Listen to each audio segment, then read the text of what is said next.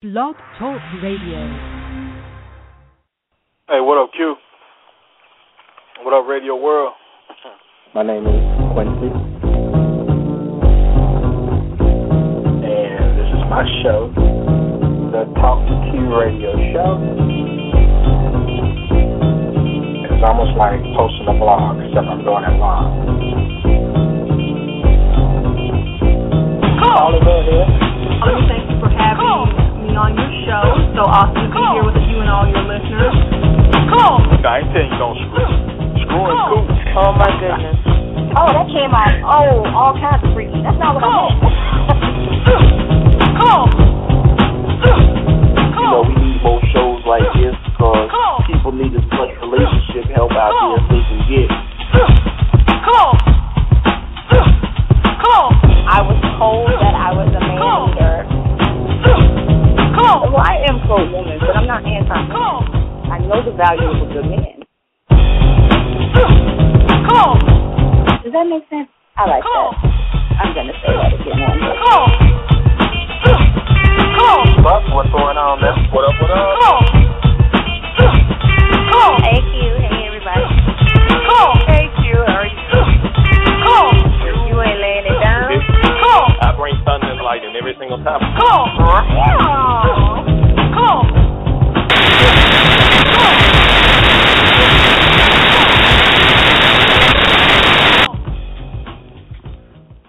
it? What's going on, people? All right. I want to welcome all of you to the Talk to Q radio show tonight. My name is Quincy, and this is my show. And tonight we are discussing how what you're wearing can um, affect your can be affecting your mate's reputation. And we'll talk about a female sex appeal. After all of that, we'll get into some zone coverage and talk sports. But in the meantime, let me explain how this show works for those of you who may be new. This show is a platform for you, the callers, the chat room participants, the social networkers. All of you have the opportunity to voice, chat, or tweet your opinions to me and be heard worldwide and completely uncensored. Because here on T2Q, there are no experts, just opinions. Unlike most shows where you simply just listen to the host talk on and on, I allow you the opportunity to speak your mind.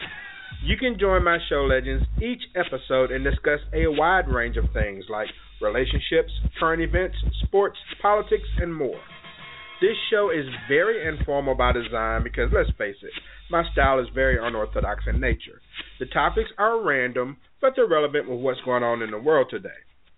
The call in number to step on your soapbox is 347 202 0215. That's 347 202 0215.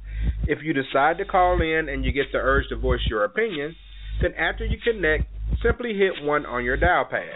That lets me know that you're ready to speak and it places you in the host queue. And please mute your phone if you're not speaking at the time because background noise picks up easily over cell phones and headsets. Now, another way you can contribute to the show is to follow me on Twitter at TalkToQ. There is a live tweet chat that occurs during the show, and you can respond to some of the same questions that I'm asking over the air in most cases. Please search and use hashtag T2Q to read and respond to all show tweets. If you want to learn more about me, the show, or the show legends, then journey on over to TalkToQ.com. And if you can't listen to the entire show live, then you can find T2Q on iTunes and just pick up where you left off. Maintenance complete.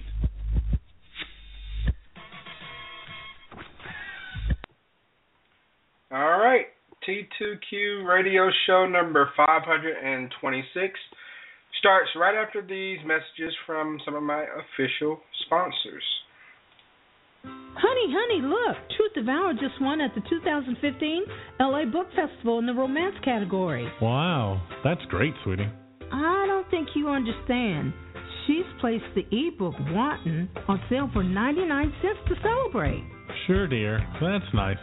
Honey, if you buy me the whole trilogy, It would make me very happy.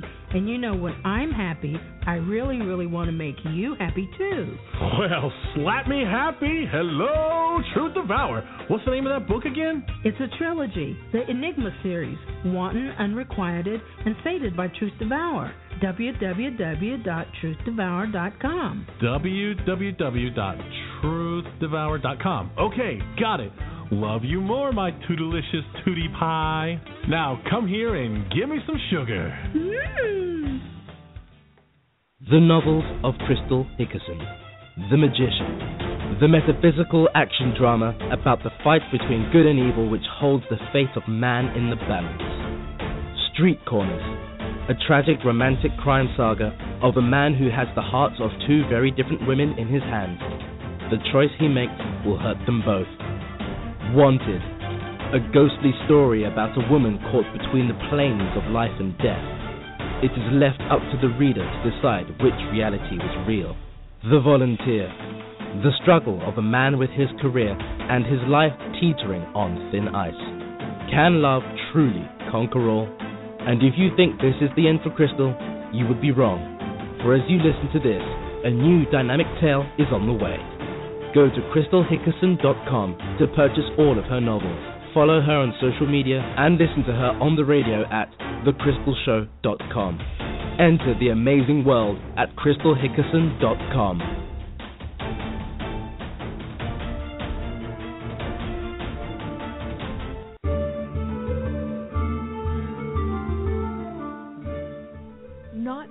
Change is a humanitarian and animal welfare organization dedicated to support those in need of help. Located in Toronto, Ontario, Canada, our products are trendy rope bracelets with anchor clasps emblazoned with a tag word. The tag word on each bracelet represents a specific cause, which will be matched with a charity. You see, Knots for Change's goal is to build relationships with charities worldwide. The causes we support are animal welfare, education, medical research and prevention, environment, human rights, veterans, world aid and development, mental health and wellness, health and fitness, and child development. You can find us on social media such as Instagram, Twitter, and Facebook by searching Knots for Change.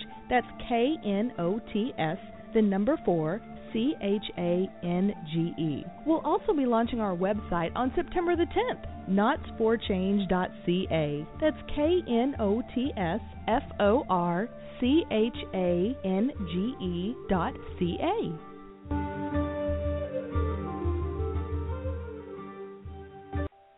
Digital Software Keys has some of the best prices on the internet. Get Windows 7, 8, 10, and Microsoft Office products at incredibly low prices. Use the special discount code SALE40 and get $40 off all your orders. Head on over to digitalsoftwarekeys.com for all of your software needs. That's digitalsoftwarekeys.com.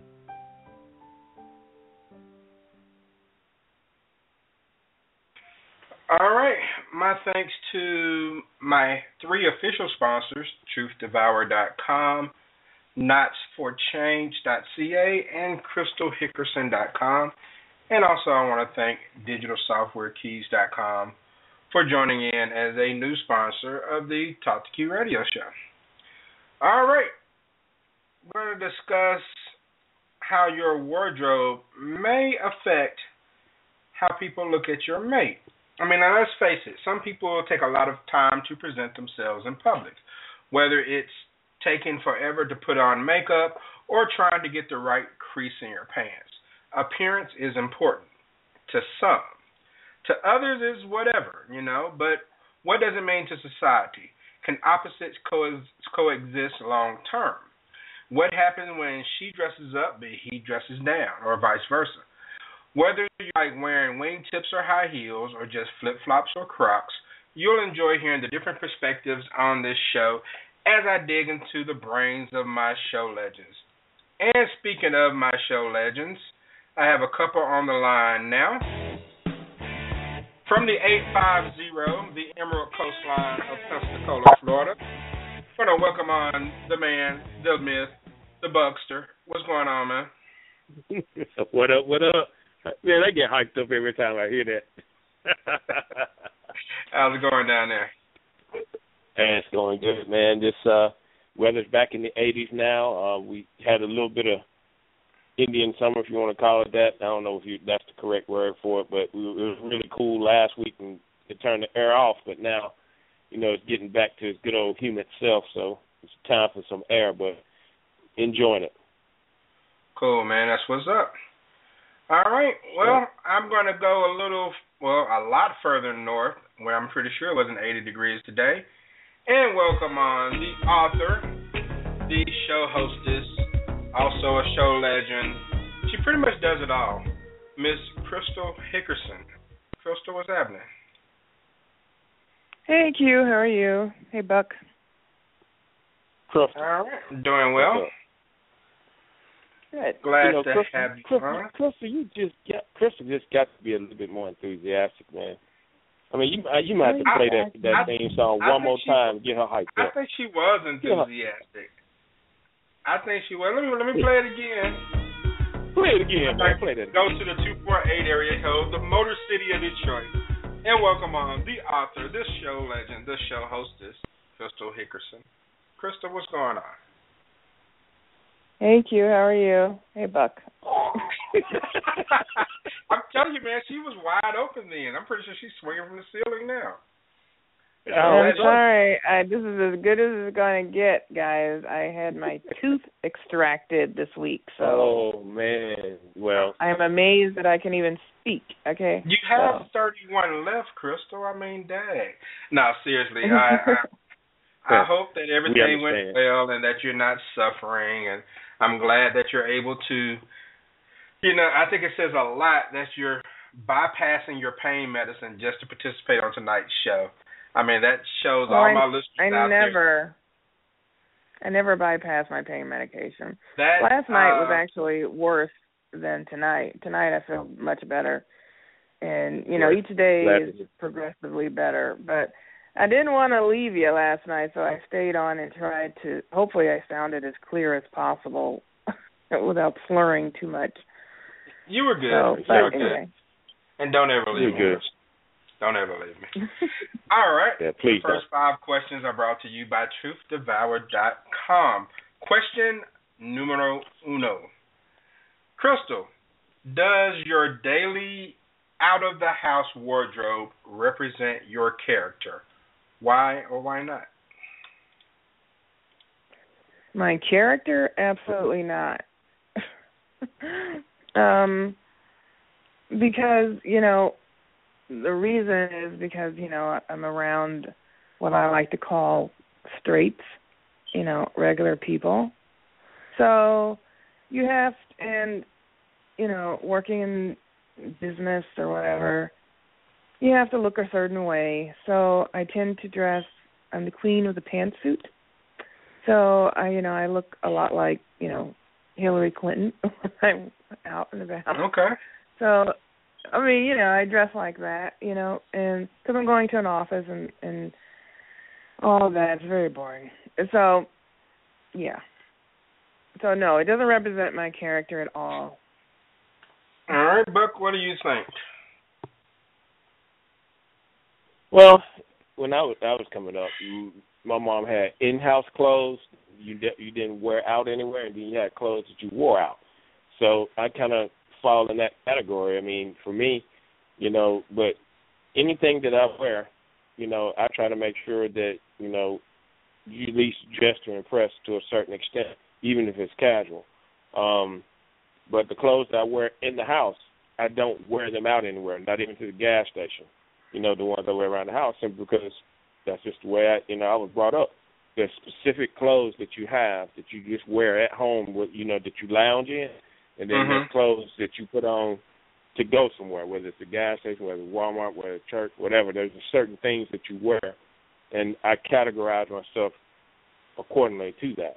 So, you know, I try to dress to impress. So I guess depending on, you know, I guess you could say yes in my case because if I'm going out, I want to be, you know, want to be presentable at the house. I'm still presentable, but those are just clothes I wear at the house.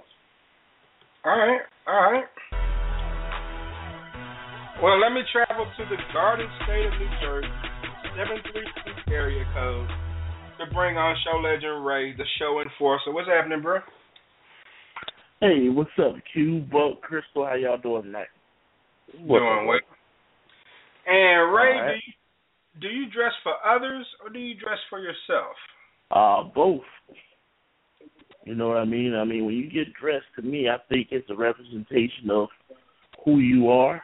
So, I think anybody wants to be presentable, and you don't always have to be expensive to be presentable. But if you can do it, why not do it? So, you know, who better to uh how do I want to put this? Who better to uh to dress up than yourself? A lot of people get the car and all that wash, but you gotta, you know, take care of yourself before you do any of that. So, mm-hmm. you know, I think it's just part of being uh part of a cultural thing and it's part of just being, you know, just just wanting to, to look presentable. Okay, Crystal, what do you think?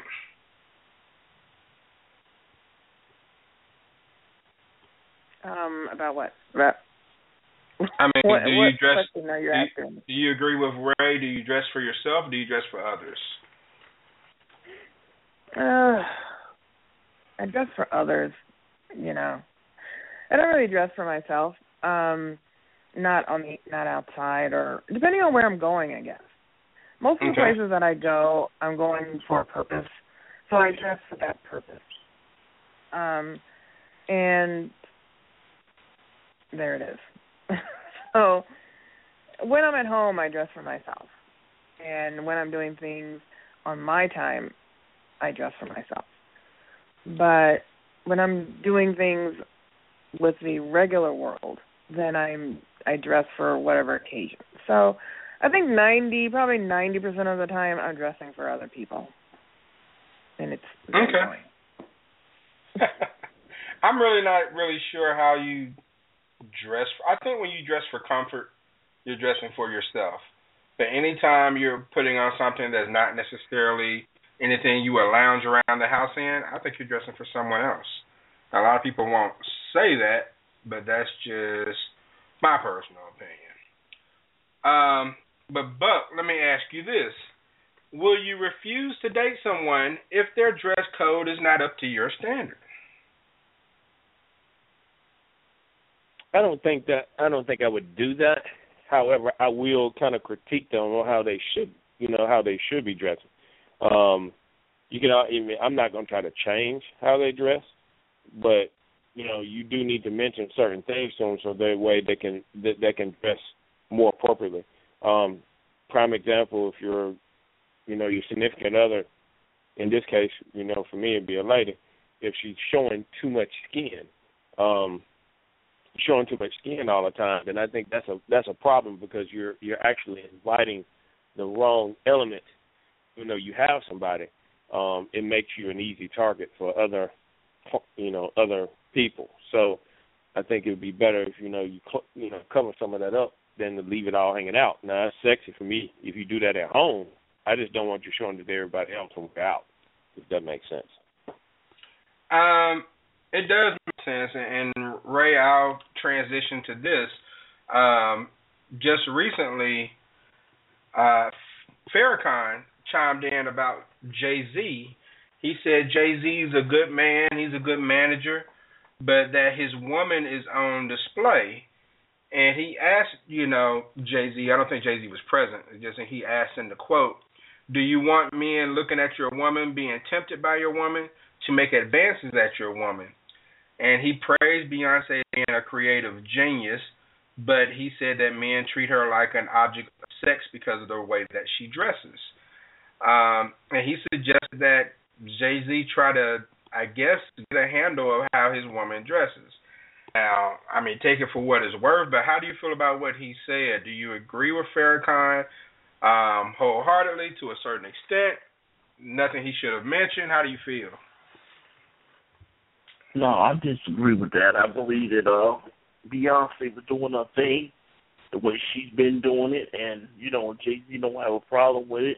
It really shouldn't be a problem. I mean, you can put that spin on it all you want, but a guy like Jay Z don't have to worry about the average joker trying to take his girl. You know what I mean? If it's not LeBron or one of them other cats that really got a lot of money, you ain't gotta worry about it anyway. Right. That's just the way Jordan, it rolls. Jordan so, or Mayweather. yeah, that, that's what I'm saying. That's just the way it rolls. Now it could be a guy working at the gym and all that kind of stuff. If if he's that close to her, it has nothing to do with the way she was dressing. It's it's all about her decision. It ain't gonna be no dude to come along just because he, you know, he Tyson Beckford or somebody like that. You know, money ain't long enough. That's just a fact. You know, even sixty million dollars ain't gonna get it. So Mm-hmm. nah, I think under that circumstance, nah, Jay Z don't have nothing to worry about. As long as she bring in eighty and ninety million dollars a year, let her do her thing. You know, that's how she been doing it. Okay. And Crystal, I think most people would agree with Ray that if um Jay Z is not bothered by it, then it's no big deal. But now he he Farrakhan also said the best way to rule a man is by the beauty of her body and the suggestion of sex. So when you strip a woman down, a man becomes a dog. You make him treat you like a sex object instead of the creative genius that you are. I'm still making references to Beyonce. But um, Crystal, do you agree with Ray that it's pretty much up to Jay Z if he's okay with it or not, and he doesn't necessarily owe any type of um, I don't know um, responsibility to Farrakhan as what his wife wears? Well, okay. First of all, this is a bad analogy. I mean, I know what Farrakhan is actually coming from. I know what he's saying, uh-huh. and um, and he's he's mainly coming from a religious or a, you know cultural kind of um yeah. of way of how women women should dress. But um and you know looking at Beyonce, I mean, but you know what? She's an entertainer. Okay, so what she puts on isn't real. It's just a fantasy. It doesn't matter. So I'm sure, yeah, guys are looking at her, whatever. But it's she's a fucking entertainer. So who cares what she wears? I mean, she, she's supposed to look like that. That's how she makes her money. So, um, so no, Jay is not going to say, "Hey, don't put on that, you know, dress," because that's what that's what sells, and that's Mhm. what she's there for. That's her job. Okay. So, but anyway, um, but I get what you're saying as far as all that. But that to me, that's a bad analogy because it, it you know, it's like saying don't wear a waitress outfit if if you're a waitress. It makes no sense. Yeah, I mean, 'cause Um, he should feel that way, I guess, about like actresses who get naked in movies and everything else. I guess. No, I'm sure he does too, actually. But anyway, um, regarding the man, uh, just taking out the whole entertainment thing. I mean, if she was just, if you're talking about a couple and they're out and about, and her, his wife wears very scantily clad Mhm. type of outfits, then yeah, he should have something to say about that. Unless that's what he wants. Okay. Right, Unless he right. wants her to be on display, which there are some men who actually like that Mhm. um they they like that attention that she's getting because it makes him feel better yeah. so Now, there's some men who try to control it once they get into the relationship. Like maybe they met her, she was wearing a split all the way up to her hip or something, and but now that they're dating, he wants to change how they're dressed. I mean, how, how do you feel about that, Crystal? Because I, I think it's kind of hypocritical when people do that. oh guys do that all the time they meet a motherfucker at the damn strip club or somewhere. And then all of a sudden oh no now i want you to dress you know like you're mary poppins or some shit. You know it's like Hmm. really? Um whatever. But i think that happens a lot because and and people do that m- women do that as well. You know they meet a guy you know and he's like a regular guy you know dressing basic and then all of a sudden she wants to shine up you know to be whatever's in her head they are who you are, who they are when you meet them. That's what they are. So how you meet them is how they are. Okay, and so you can't change them. And and sorry, putting an idiot in a suit is still just an idiot in a suit, and everybody knows that. Or vice versa, you know, putting a female, you know, her ass is out to here, her breast is out to there, whatever, and putting her in a nice little, you know, turtleneck or whatever, she'll still look like that because that's who she is. It's easy to see. Doesn't matter what you have on, really. Mm-hmm. So, um, but yeah, that happens all the time. People think they can change somebody into to something that they want in their head and can't do that. Big mistake. All right, so Buck, how important is dressing age appropriate when it comes to being a candidate for dating? So, you know, if you're out and about and you see someone who may look attractive from a distance and then you get up close and you realize she's 50 years old and wearing an outfit from Wet Seal or one of these places where teenagers shop. I mean, how do you feel about that? Is it no big deal as long as she looks good in it, or you know, does it matter to you? It, you know, I do believe that you know you you should wear something that's age appropriate, but everybody's different. I mean, you got you got some ladies that are that are you know older that can wear some young stuff and pull it off and be fine with it and you know that's cool. But there's some that wear some clothes that just not age appropriate and size appropriate. You know, is, is also you know something. I mean, but that that goes either way. I mean, guys too need to wear things that are age appropriate too. You don't want to wear, you know, older guys don't really need to be wearing, you know, baggy pants hanging off their ass, and you know, you know, clothes that are too large that you got to, you know, you need like you know, you really you have to get your pants taken up to, and for them to, you know, actually fit, because a belt won't hold them. So I think, you know, I think you do need to. I mean, both sides, you need to wear something that's age appropriate, because, um, but you know, if you can pull it off, you still got that youthful appearance, and you may be forty five or fifty or whatever, still pull it off by all means. If you know, if you can do that, do that. But you know, it just it just depends on your body your body makeup because everybody can't pull it off. So it's to each their own in that in that particular case.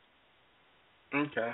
I don't know. It's like you know how you go to family reunions and you see your uncles wearing the Air Jordan short sets and everything, and they in their fifties. They just kind of look funny to me, but I guess it's appropriate for family reunions. I don't know. But Ray, um, you can comment on that. But let me ask you this, Ray: Should a person be criticized for wearing something too tight or should they be applauded for being confident enough to wear it? I mean, it all depends on who you are. Just like with with things being age appropriate, you know, it all depends on how you throw it together and and who you are. You know, you got uh rappers is forty five years old that that they can pull certain things off, but then you have some guys that's thirty, but they dress like they fifty. So, you know, it, it it all depends on you know the person, just like a female. You know, you get a female, you know, such as Janet Jackson, she can have her stomach out, and she probably what forty seven to forty eight or something like that. She might be older. I don't know. Yeah, then you may have another female that that's uh, you know, thirty five, and and she already passed her prime. She already really shot, you know, wearing the hair like old women and all that type of stuff. So, mm-hmm. you know, it all depends on on on who the person is. Now, um, what was, what was the last question you asked?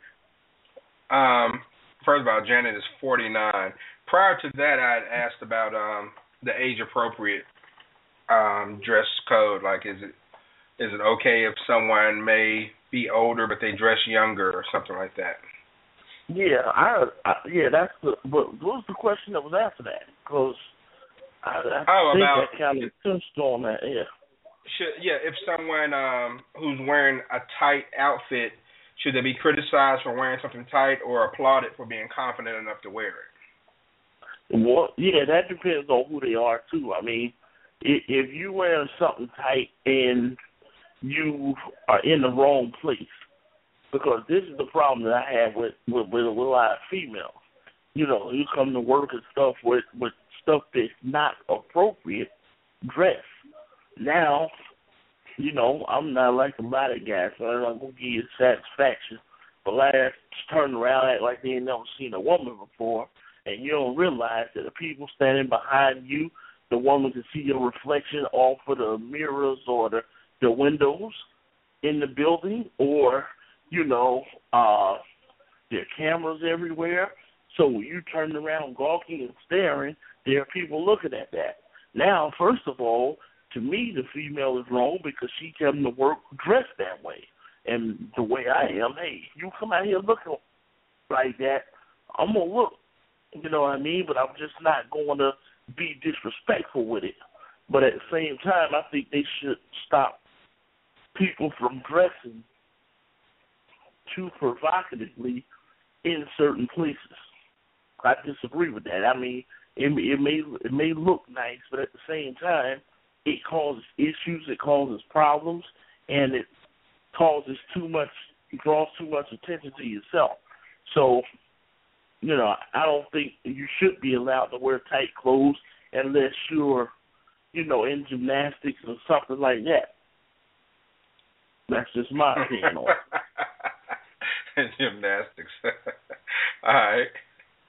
And Crystal, let me get a woman's opinion. Should a a person be criticized for wearing something too tight or applauded for being confident enough to wear it? So let's just say, let me give you a scenario here. Let's just say, you know, it's um a dude in a tight in a tight shirt and he may not have, you know, six pack abs. He may have a little pouch on him or something. Or maybe a woman wearing a spandex and she may be a three X All right. Well, uh, yeah, I, I think that a person should dress according to you know their size. Um, I've seen plenty of women um, who are larger sized, but they're not wearing you know like tints or anything. I mean, they have on clothes that fit them, and that is very provocative, but it fits it fits. You know, it's made uh, for them, and and I think nowadays there are more curvy lined clothes that are out that are actually created to fit their body. So, um, so that's fine. But my problem, I guess, would be for when I see women who are who are wearing things that are literally, you know, two or three sizes too small in order to you know show off whatever. I don't know. And it's you know that's ridiculous. I mean because there are clothes out there that you can choose that are very um sexy or whatever you're trying to do that is made for you you know. Yeah. but anyway. And as far as the guys since you know i like looking at guys um yeah i don't want to see that. Nobody wants to see your pot belly your whatever. It's the same thing with women or whatever but no one wants to see that. If you please do not take your shirt off if you have tits. um if you have you know, I mean really. Like I mean I can just Rick use the example Thank you. Oh my god. Put your shirt on. You know, I mean Man, when you I mean, you can do what you want. It's just horrible. I mean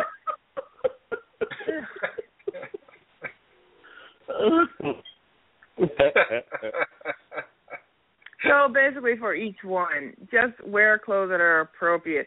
But the thing about it is if you are trying to show off something that's obviously not what people want to see, why would you think somebody wants to see that? You know, I mean really. I mean ew. I mean it's so no, I don't applaud them for you know. I mean, what am I applauding you for? You disturbing that my confidence. Not confidence. There ain't no confidence. Somebody lied to your ass. I I crack mean, up on and you know damn well. I mean, you know damn well you shouldn't be wearing shit like that, female or male. I mean, you know. God damn. Somebody I sent mean- a picture on Facebook the other day when this dude and his pants were way too tight. You know, like when Wranglers become stranglers. And I mean, you can see like you can count the change in his pocket, right? Because his pants were so tight. Mhm. And then you know you have some women who wear their bras too small, I guess, to try to push their titties together. I don't know, and you get that Yeah. overflow on the side or the real Yeah. big humps that come up under their chin. Yeah. And uh, so yeah, people, people. But I, I, one thing I have learned: a lot of women don't know how to shop for bras. That's something I learned when I was married. That um, is going to like the Yeah, bra they don't. They really. there are a lot of women who do not know how to shop for bras. But all right, the next five questions are brought to you by CrystalHickerson.com. Buck, does the outfit make the man, or does the man make the outfit? And what I mean by when I say does the man make the outfit, does your personality make the outfit what it is, or does the outfit kind of make your personality what it is? I think your personality make what the outfit is, because I mean, it, and it really depends on. It, I mean, ultimately, it depends on you and you know how you wear it, and you know, it depends on a lot of different factors. Um, if you pick something out to wear, you know, you want to make you know. For me, I try, you know, if unless I know it, it fits, but you know, what I'm picking out. But um, if I'm picking out something that I, you know, that's in something, you know, if I'm trying to change styles or something like that, try it on. You want to take take a look at it and make sure you know it looks good on you because, you know, when you go somewhere, whether you're going out or whether you just, you know, whatever you may be doing, you want to buy something. You know, you want to feel good in it, and your personality, you know, your personality should come out a little bit when Mhm. you you know wear something nice. So you know, if you're going to like, I'll just use the fish house for example, down here in Pensacola. It's, it's ladies' night, and you you know you're going out. You know, you're not necessarily, you know, you're not dating at the moment. You just want to go out and just you know you want to dress to impress. You know, you want to buy something that that's different, something that you know that you that fits your personality, your style. Um, some people even go as far as you know buying something that you know they know they you know buy something they wear that'll kind of match what they drive. I'm not saying necessarily the same color vehicle, you know, same color of the vehicle, but something that makes Mhm. them feel good in the vehicle that they're, they're driving. So they're trying to, you know, trying to fit the style of the what. Let's say they're driving a Corvette, for example, Corvette convertible, and they go out and buy maybe some linen, you know, some light linen clothing or something like that, or Mhm. maybe some silk slacks and And that's a good point. I'm, like that. I was actually going to get to that later. That's a good point. Yeah, so I mean, some people go that far, but I mean, you know, you, should look at when you buy something and you're trying to, you know, feel good about it. You want something that's kind of fits your personality.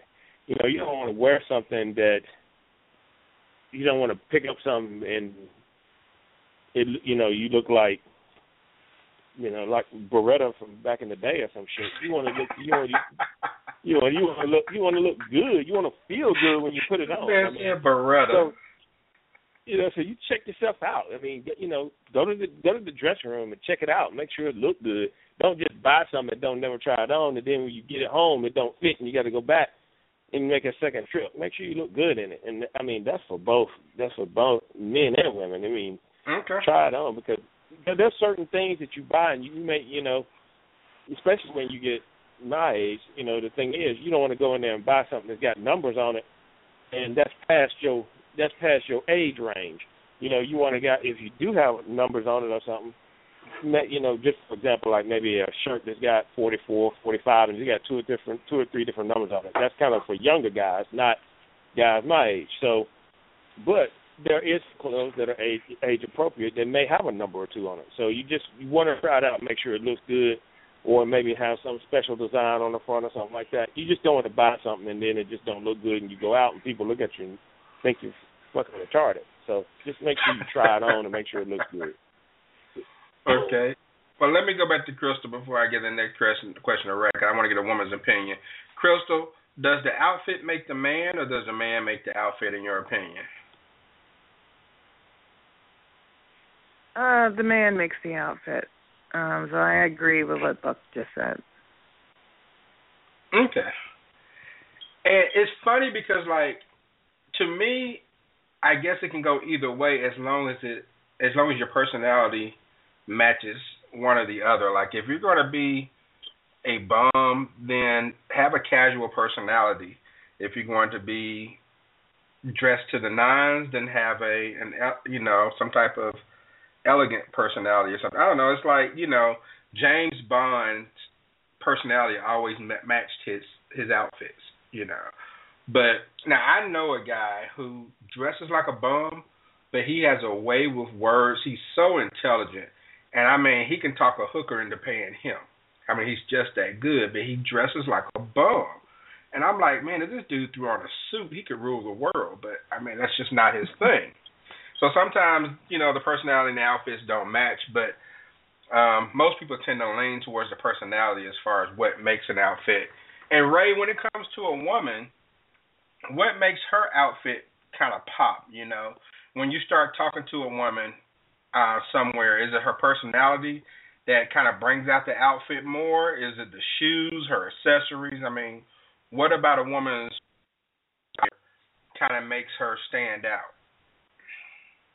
Well, you can tell a lot about a woman by the way she dresses.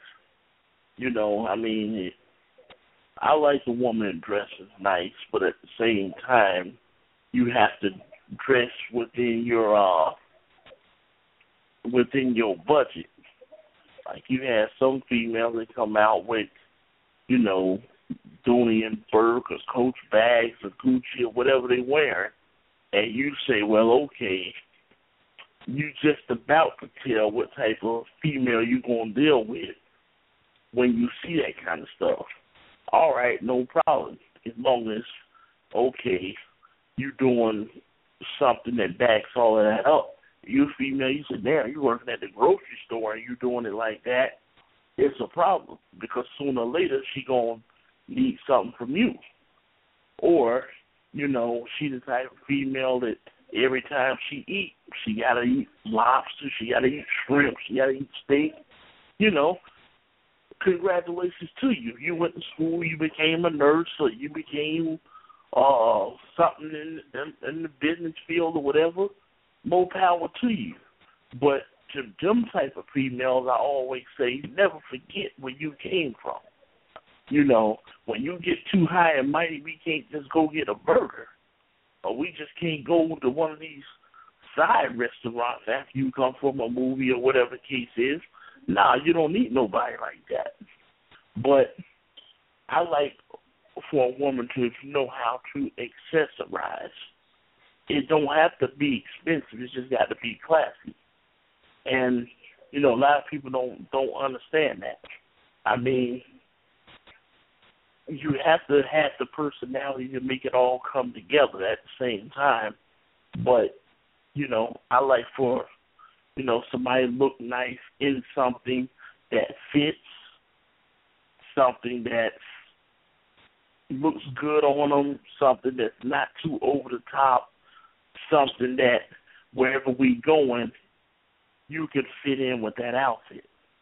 You know, and I think if you are a good dresser, can put things together for certain events. Like some people, they go on certain places all one way. You know, you should be able to go get a suit, get measured up, get it, you know, tailored to the way you like it, and look good in that suit when you get finished with it.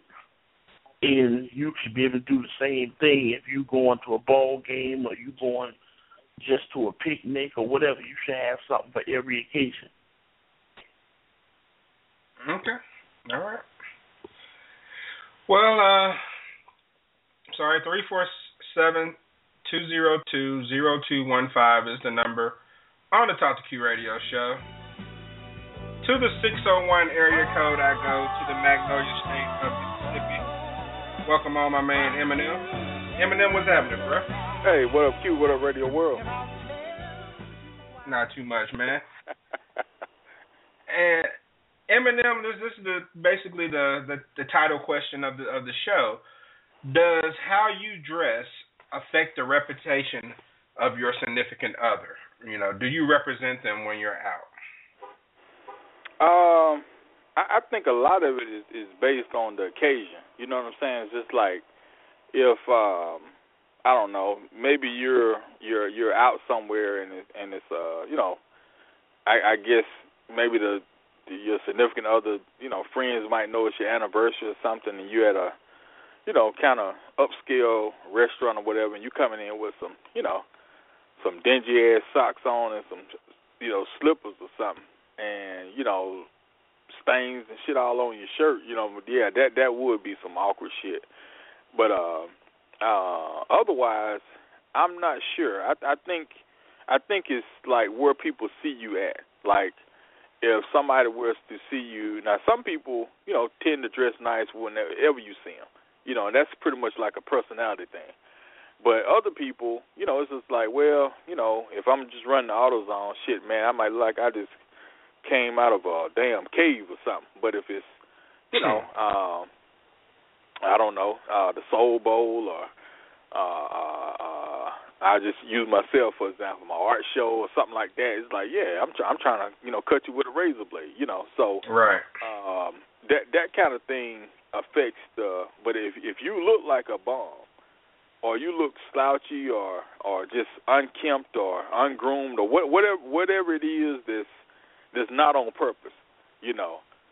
If you look like that based on certain occasions or things like that, yeah, that will impact uh uh the view of the significant other. Now they might be cool with it, but what it does is it it lets people understand that uh well damn, you know, if she looked like that and I look like this, you know, I might can take that nigga from her if I wanted to. Now whether somebody tried that probably may not happen, but that kind of stuff go in your head. You know what I'm saying? So, and guys look at it the same way. You know, it's like if you see uh, a dude with a uh, you know a very attractive lady, and then you know anything that happens, and well, this kind of off the attire just a little bit, but just say if she got a you know change her own flat and all that kind of stuff. Where I mean, them light bulbs start going off. Like, okay, what time does nigga go to work? You know what I'm saying? I might need to slide through here. Them thoughts be in their head. So that's the whole point on want to look, you know, your wardrobe. You want to, you don't want to, you, the main thing, you don't never want to embarrass your mate at all. So, you know, you don't dress for nobody or nothing like that. You know, be yourself, don't get me wrong, but at the same time, don't be no fool either. You know, don't sit up here and, and you, you want to make your mate the whole point is you want people to feel you want the the guys to say, "Damn, I wish I was that dude," and you want the girls to say, "Damn, I wish I was her." I mean, you want to look that good to best Okay. your ability. You know, you got to shine. You know what I'm saying? All right, all right. And Crystal, what do you think? Can um is what you wear going to reflect good or poorly on your mate? You know, people judge your mate based on well, judge I guess your mate's decision making based on what you wear. Well, yeah, it can. I mean, um, when you are at like certain events and, and things like that, I think Mhm. um, uh, Ray touched on it. Um, I kind of agree with what he said regarding, you know, when you have, you know, you're going out to event. Okay, let's say you're you're dating this person, and now this actually happened to me once, um, and just once. I was with this guy um, who was who um, we have been, and he was basically um, he dressed like um, casually, you know, he didn't look like a bum, um, but he, you know, he dressed casually all the, most of the time. And I had an event coming up. It was like the first time um, that you know we were gonna. I was going to I can introduce him to, you know, like my coworkers and things like was that type of event. You know, you need to dress up really nicely Mhm.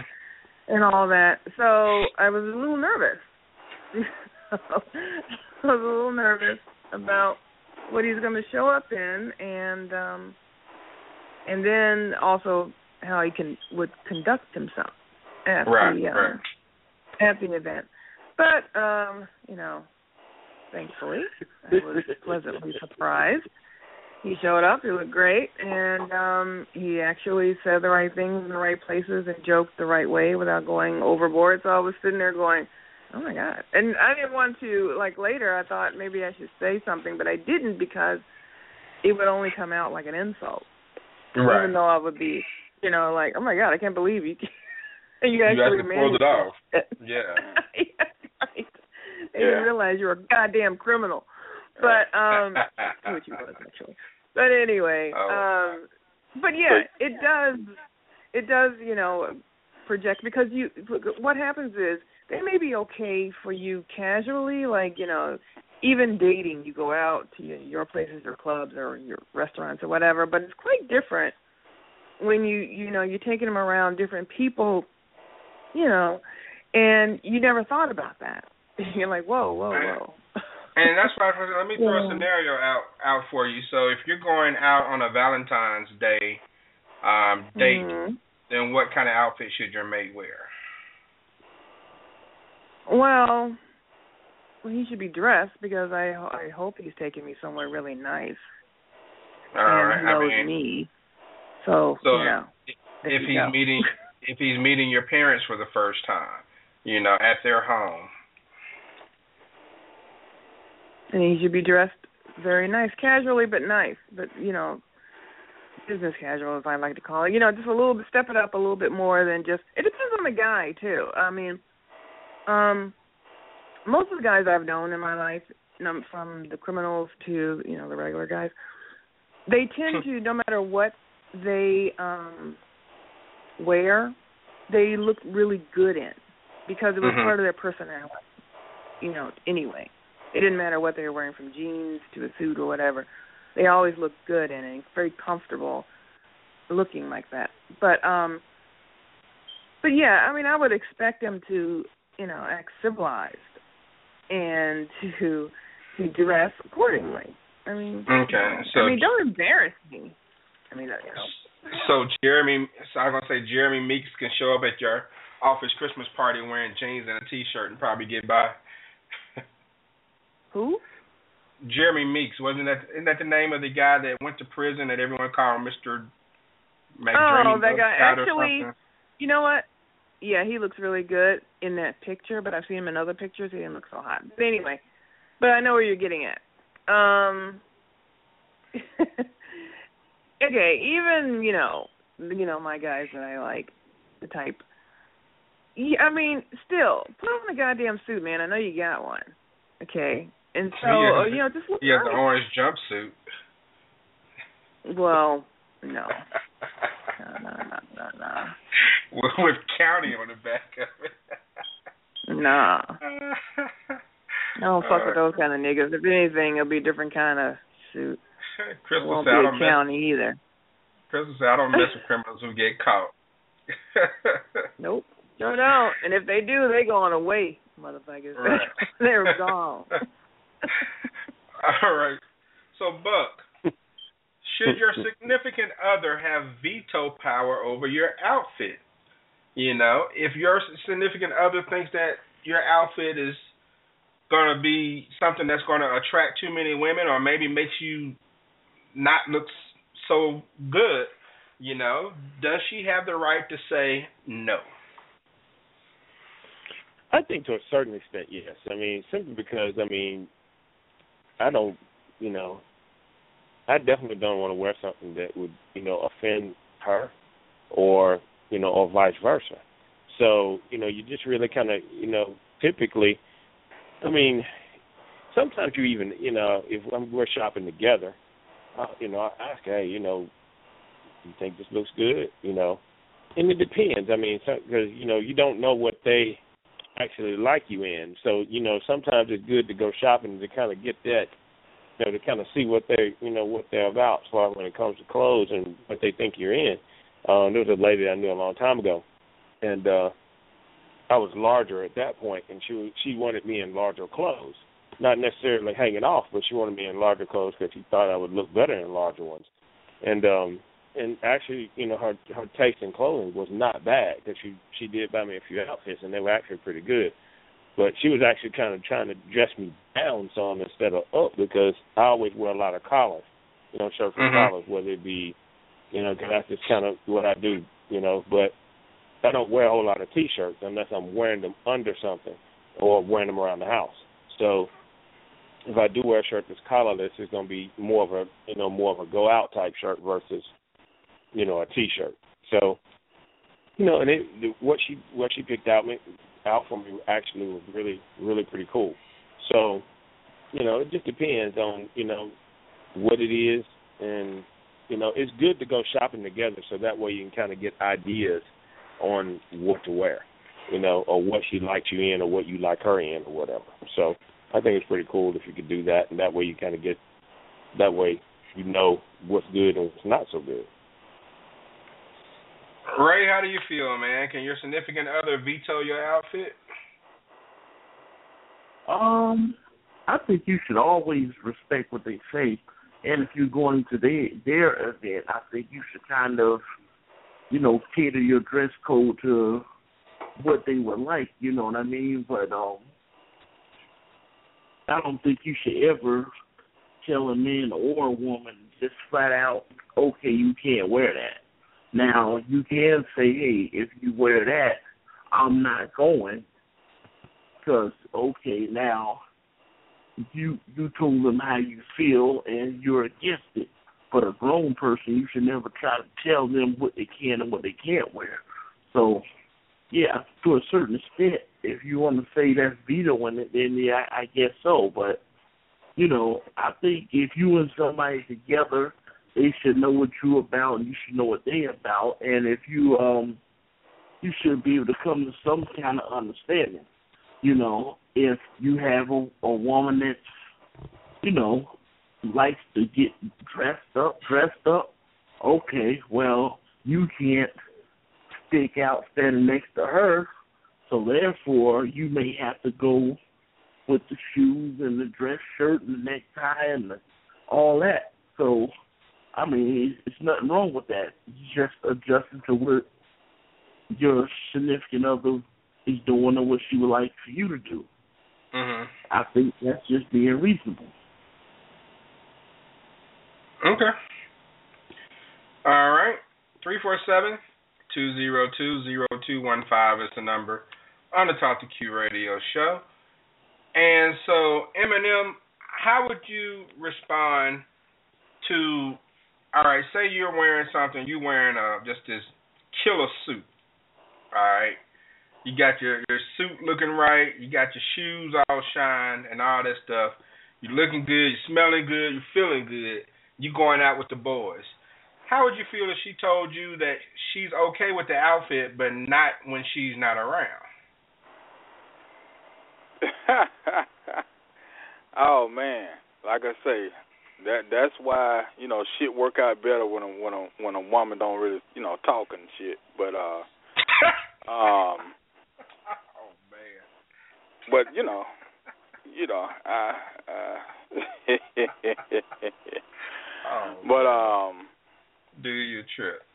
yeah, yeah, man. I but you know, but now if it's if it's uh you know, like I said if it's one of them, you know, significant things or whatever, and then you don't want to hear a whole bunch of shit and you don't want to hear it all week or whatever. I mean, you know, I don't know. I, guess you kind of brush it off or something like that. But uh uh or just be like, well, shit, man, you know, it, this don't look that good. You know, it's just me. You know what I'm saying? Um, you know, that's that's my approach. You know, I'm just, you know, it's just me. But uh, um, you know, and then some guys, you know, just and well, especially women do this shit. Uh, but uh, you know, some guys, you know, just do the this, this, that school day shit. You know, of course, a grown person shouldn't have to do that, but you know, some people do it. It's like, okay, well, you know, what you see them in pulling out, but you know, they're gonna stop at McDonald's and change and shit and go on, you know. So e- either way it go, grown people gonna do what they do. You know, that's how I look at it. But uh, but you know, but uh, to an extent, uh, and I like I like Ray answer on on um the the the, the, the other question. It, a lot of times, it all depends on what the situation is if you're if you're going to be together, it seems, and it's their event, like it's their event for them. Well, that's when the say tends to carry more weight, you know, vice versa. you know. But if it's one of them things where, you know, where shit, you know, this person ain't gonna be with you anyway, or that that one ain't gonna be with you anyway. Well, I don't, I don't, I don't feel that, you know, a person should take it there to an extent, you know, because if somebody's just looking good, you know, my thing is they just look good. I mean, you know, it's, you got dudes act all like that and shit. You know, it ain't that the the chick got something on provocative. It's just that okay, she's just very nicely built and got a nice face and stuff to go with it. So she gonna have niggas coming to her whether she you know got some rollers on at the damn washateria. So you know, Sure. um, so I, I think a lot of times people just have insecurities or whatever, you know. But uh, I agree. yeah, but uh, but yeah, but you know, but in but you know, it, it's best a woman just keep her mouth shut when it comes to that. Now, a guy should be able to ask what he want to because it's different. You know, um, you know, because a a woman is, is different than a man. You know, women don't like to admit that, but it's totally different. You know, so you know, if uh, if a guy step out with a nice suit on or whatever, I mean, you know, it don't necessarily mean that something finna pop off or whatever. But if a woman come out, you know, I, I mean, I love short skirts and all that and shit. Don't get me wrong, but I'm just saying, if somebody is with you and they leave out like that, well, you already know they finna get hammered with, damn, baby, what's up and all that shit. You already know that's coming. So, you know, people can say it's a double standard, but it's really not, you know. Uh, uh, I know, of Well, course. let me let me let Crystal get in here. And- and Crystal, let me ask you, because um, I, I get Eminem's point. You know, when a if a man looks good, women may not approach him because women necessarily aren't that aggressive. But if a woman's looking good, then men are going to approach her left and right. I mean, so uh, how do you feel about that statement? Then I'll just ask you the question that I gave him at first. Well, I mean, I don't think it's um necessarily um just a male or female thing, really. I mean, I mean, it depends on how good he looks. I mean, especially if you've been around some just you know, you're looking around there's always basic people that you've been seeing like in a restaurant or in the club or something. And then here comes a walk through the door somebody like, "Damn, who the fuck is that?" So, I mean, that'll, you know, turn you on a little bit and so you'll do some things to, you know, get his attention. So, I mean, I don't think it's a male or female thing. I think both both do the same thing when they see someone that they're interested in. So, um okay. So I guess that's yeah, that's my answer to that question. All right. Well, as far as the original question, um, how would you respond to your mate telling you that your outfit is too inappropriate to go out without him? Yeah, it should be interesting. um well, first of all, he knows not to say no shit like that to me. Okay, number one. Number two, I wear what the fuck I want to wear. I'm going wherever the fuck I want to go. I mean, I mean, I, I mean, because I'm not disrespectful to my man. I mean, I can see if, you know, we just got to knowing each other, and he, you know, maybe we went out on one date, and he sees me somewhere, and I'm dressed, you know, provocatively or whatever.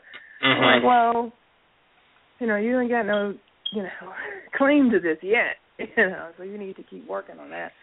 But I mean, if he's my man and we're together, and you know, no, no, I'm not gonna walk out looking like you know I'm charging for the night. I'm gonna, you know, I'm gonna dress basic, you know. I'm, I mean, you know, I'm gonna dress nice, but I mean, I'm not gonna do that, right? You know, because hey, I mean, if I want to dress for charging, I stay at home with him. You know what I'm saying? Shit, shit, So- motherfucker. right. So anyway, I mean, no, I wouldn't do that, and I think that is disrespectful because sometimes how you dressed can be, you know, it's like where the, where are you going? You know, you know, who you think you're gonna meet? Who do you think you're gonna see? Who are you trying to impress? You know, I mean, I think that's mainly for women more so than for guys. If I saw my guy leave out and he looked nice, I'm like, okay, whatever. you know, I don't know. I mean, it just wouldn't. I don't think it affects women as much. Well, Yeah. maybe some women, some women it does actually. But if you look like shit all the time, and then all of a sudden you're going out get and you're all dressed up. Right. Yeah. I'm like, you took a bath today, motherfucker. Where are you going? Where are you going? Yeah, I'm going to shoot you combed your hair. the fuck? So yeah, I mean, if it's extreme like that, then yeah, I Right. think you do have a right to say what's going on here. Okay. you know, something's amiss. So. All right. On Twitter, Veronica Kayugan chimed in and said uh, if if her man told her that um, what she's wearing is inappropriate to go out on her own, she says she's gonna throw some pasties on, under an open blazer and throw on some hot pants. So I guess she would be defiant.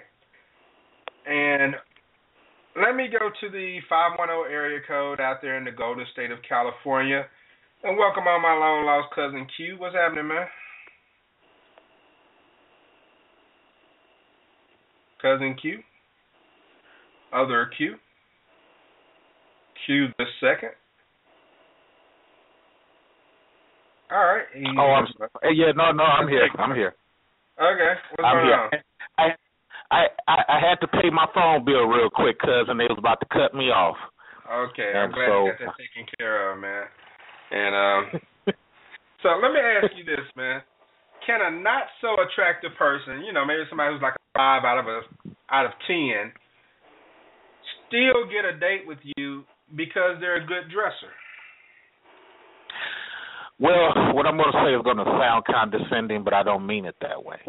Um, people, people who are stuck on looks and trying to bust one as a as a way of victory, they're going to look at the appearance more so.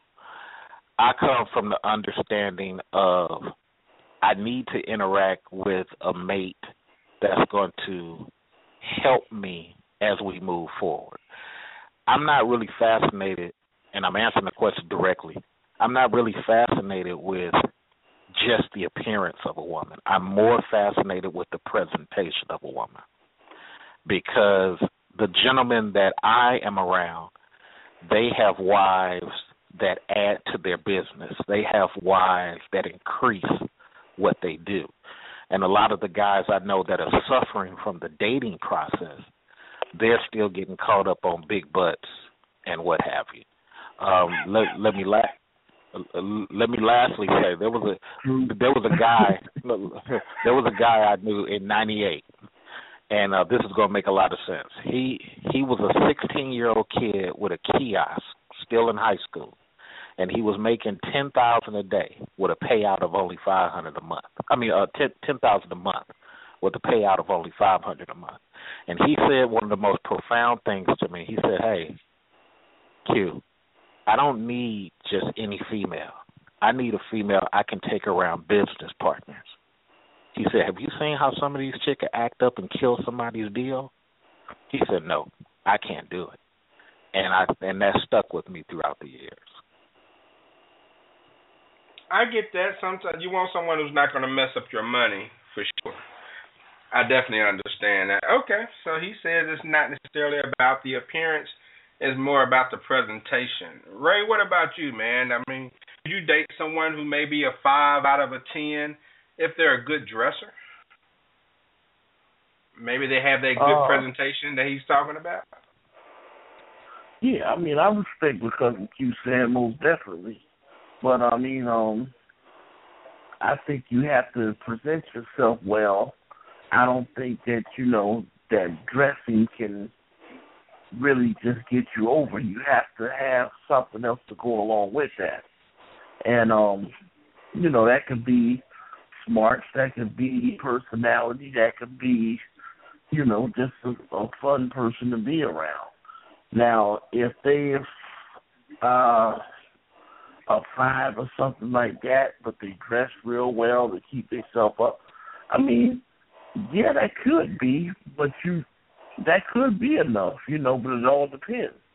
Like uh cousin Q was saying, if you have a woman, you know, every time you guys sit down you talking about things that matter, and she's talking about, you know, advancing or doing something that can, you know, either put money in your pocket or put you in a better situation or whatever the case is, yeah, that type of person is worth look, listening to because they're gonna make you better in the long run.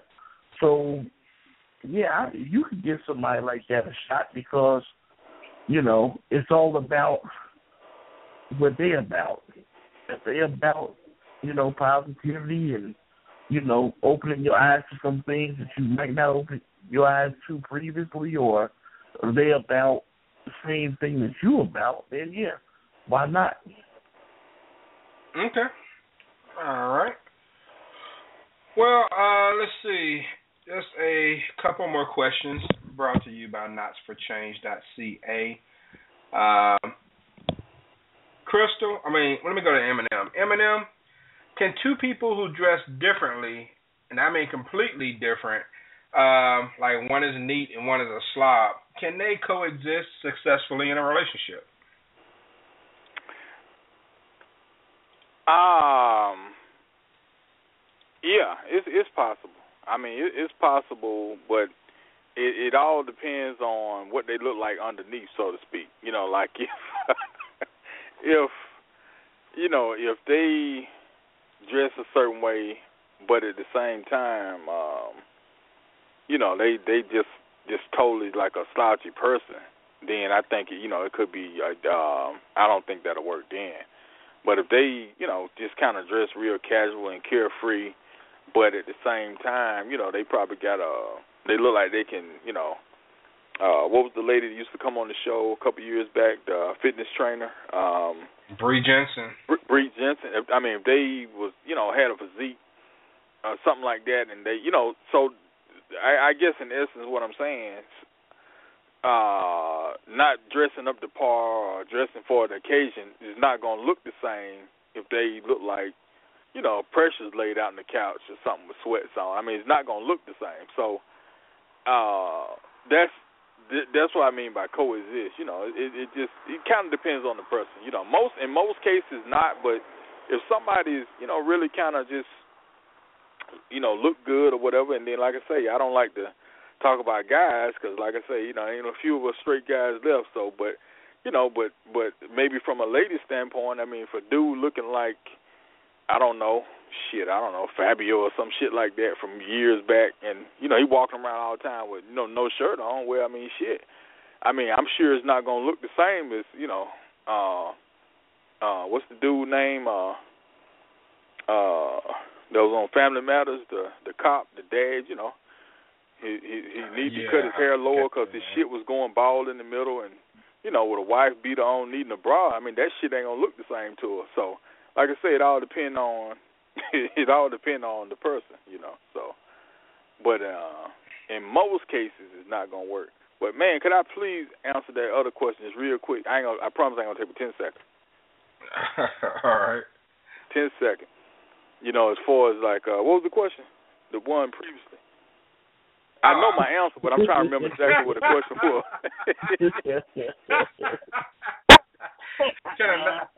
can, a, person who's a five out of ten score a date with you because they're a good dresser? Oh, now my my answer to that was, you know, in in a in a single scenario and everything's working for me yeah. or whatever. No, I ain't shooting for no damn five. I ain't thinking about all that. Cause my thing is, you know, I'm ignorant when it when it come to when when when when when I got some money in my pocket and I ain't got no responsibilities, I'm I'm ignorant as hell. So I ain't thinking about long run or nothing. I'm like, look, you know, I got my own brain. If if this bitch got the body, I got my own brain. I don't have nobody to think for me. I do that myself. So that's ignorant, but hey, that's how it is. That you know what? I can go back in a time machine now. That's one of the few things I probably still be the same way about. You know, just like, mm no, no, no, no, mm If if I can if, if if I can get on that right there, I ain't selling for shit. It's like going on a car lot, man. You know, you, you know when the salesman's talking to you, whatever, they sit them there trying to figure out about what you can spend, and you look, you got that look in your eye like I if I can get it, I get that, but I ain't going over that. But if they know your ass can go over that, they gonna keep going up. Nobody's gonna say, "Give me that trade in down there." So that's how I look at that shit. You know, all I'm gonna give you. it's gonna get you to point A to point B, but uh, uh no, no, man. Can I ask a quick question? Just, if I can just, get just to the moon, my- I'm getting to the moon. I'm ignorant as hell. Yeah, please do. L- l- Let me just ask a quick question. All right. So, so the moon would be like the finest one that you want to bust with, right? Yeah, yeah, because see, with a guy, Okay, you know, we okay. have a limited No, no, no problem. time. No problem. Here's a question then. Why would you not just pay for it? Oh, that's even better. If the bitch selling, that's why I want to legalize. I just want to get to the crux of the matter. Oh yeah, hey, hey, hey, hey, ain't, I ain't got no pride when it comes to that. Fuck it, man. You know, shit, that's just like when, uh, like I say, you know. That is. Even uh, though, like I said, now, now everybody ain't finna get paid, but I mean, but if you on a certain level, I mean, well, hey, you know, you you marketable. So that's that's every sense of the word. No, I you Oh. know what? Uh, I appreciate his honesty because I did a seminar last month and I, I tried to get dudes to understand. A lot of dudes ain't the players that they think they are. If if they are honest, like the brother was just honest, then they would get in less trouble. You wouldn't have these five different kids by three different baby mama scenarios and what have you. Just be honest about what you're trying to do. Don't try to tell a chick you're trying to date her and you really trying to bust. And if you're really trying to bust, Right. why don't you just find the finest one and shed a couple of dollars and hit that and then get out the way rather than the prolonged game plan. But yeah, Right. That's true. And then another way to prevent, you know, five baby by three mamas is to wear a rubber. That helps too. Oh no, Uh, but see, but when you That's super something ignorant, lose guys. yeah, oh but, yeah. but, but see, in a super ignorant super culture, ignorant, you yeah. you was always taught that you know if she looked a certain way, you, you it's like that's like no rubber material, and you know that rubbed off on a lot of folks. I've so, actually know. had a conversation with someone about that, and I was like, man, I I understand why you got so many kids. But Yeah. all right, so last question. Let me go back to Buck. Buck, Buck, you alluded to it earlier. Yeah, dude had nine Yeah. kids. But um, Buck, you alluded to it earlier. Um, when when you talked about that, you know, some people may dress and try to wear something that kind of coincides with their, you know, design of their car, the color of their car, or something. So, is the type of vehicle that you drive an extension of your outfit, or can it be? It it can be, or it could be an extension of your personality too, depending on what you drive. Um, I mean, because some people take it to that extent. I mean, I don't. I don't really give a shit. You know, I'm just gonna. I'm gonna try to dress to impress. I don't. You know, I'm not trying to dress to, to you know, impress as far as what I'm driving. I I could, I could care less about all that. But, um, but some people do, and I mean, for some, I mean, they got it like that. They can do it like that. It's no big issue. But um, you know, some people go out and buy flashy vehicles, and if they buy a flashy vehicle, they're going to buy clothes to match, um, Mhm. or not necessarily not necessarily the color, but maybe clothes that they think would match, you know, what they're driving. So Right. some people do that. I mean- I mean, and like I said, it's, So- I mean, we see it all the time. We, we Right. do see people that do that. You know, the rich, the affluent.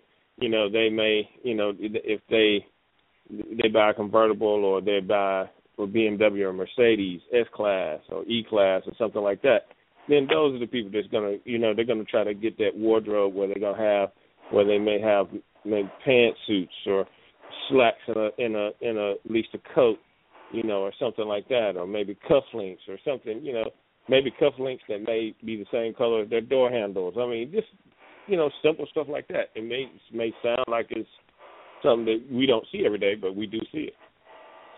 I mean, so Crystal, all right, and, I get that, but but Crystal, if um, I mean, if a guy who you would rate a nine out of ten pulls up for your date in a Daewoo with a different colored door um, on the passenger side, I mean, does that take away from his outfit a little bit when you see him stepping out of the car? Does it take away from his whole presentation? I guess, Um, yeah. even though he's a nine out of ten. Well, he's not a nine out of ten if you're driving a hoopty. I mean, come on. So no. I mean, I mean, it's not a nine. I mean, I mean, see when you when you're talking about, I mean, I'm not just looking at his outfit. because see, a car is is I don't see, a car is not like just wearing a different tie. I mean, even for rich people, you it's not. It goes with your whole lifestyle, personality. Mhm. Um, if you're choosing a car, you know, for that. I mean, you um choose a car to go with okay, like if you had a choice between a Mercedes and a BMW, there are types of people who are Mercedes people and there are types of people who are BMW people. Mm-hmm. I'm more of a Mercedes person than a BMW. But um so there are certain types. And if he's choosing a car for that, that's what he's choosing it for, his whole personality, not just for one thing. And even if you have several cars, they're not for your clothes, they're for what you're doing, the lifestyle you're doing, you know, like maybe I'll you know, you take the convertible up the coast, you take the, you know, the bigger car, you know, with the family or whatever. Anyway. So, but anyway, so to me those two don't really coincide per se. But yeah, if he's wearing something really, really nice and he's getting out of a Chevy, you know, 1980 Chevy or something, I'm like, where do you think you're going? You know, I mean, come on. You're not going out with him? I don't know. Maybe. Oh, Krista, you're so shallow. I am. I mean, some. Wow. Come on. What? If your No, car you- is not better than my car, I mean, it's not like I have a, a luxury car. I mean, come on. Re- No really? one can ever say that you and Eminem aren't honest. That's for sure.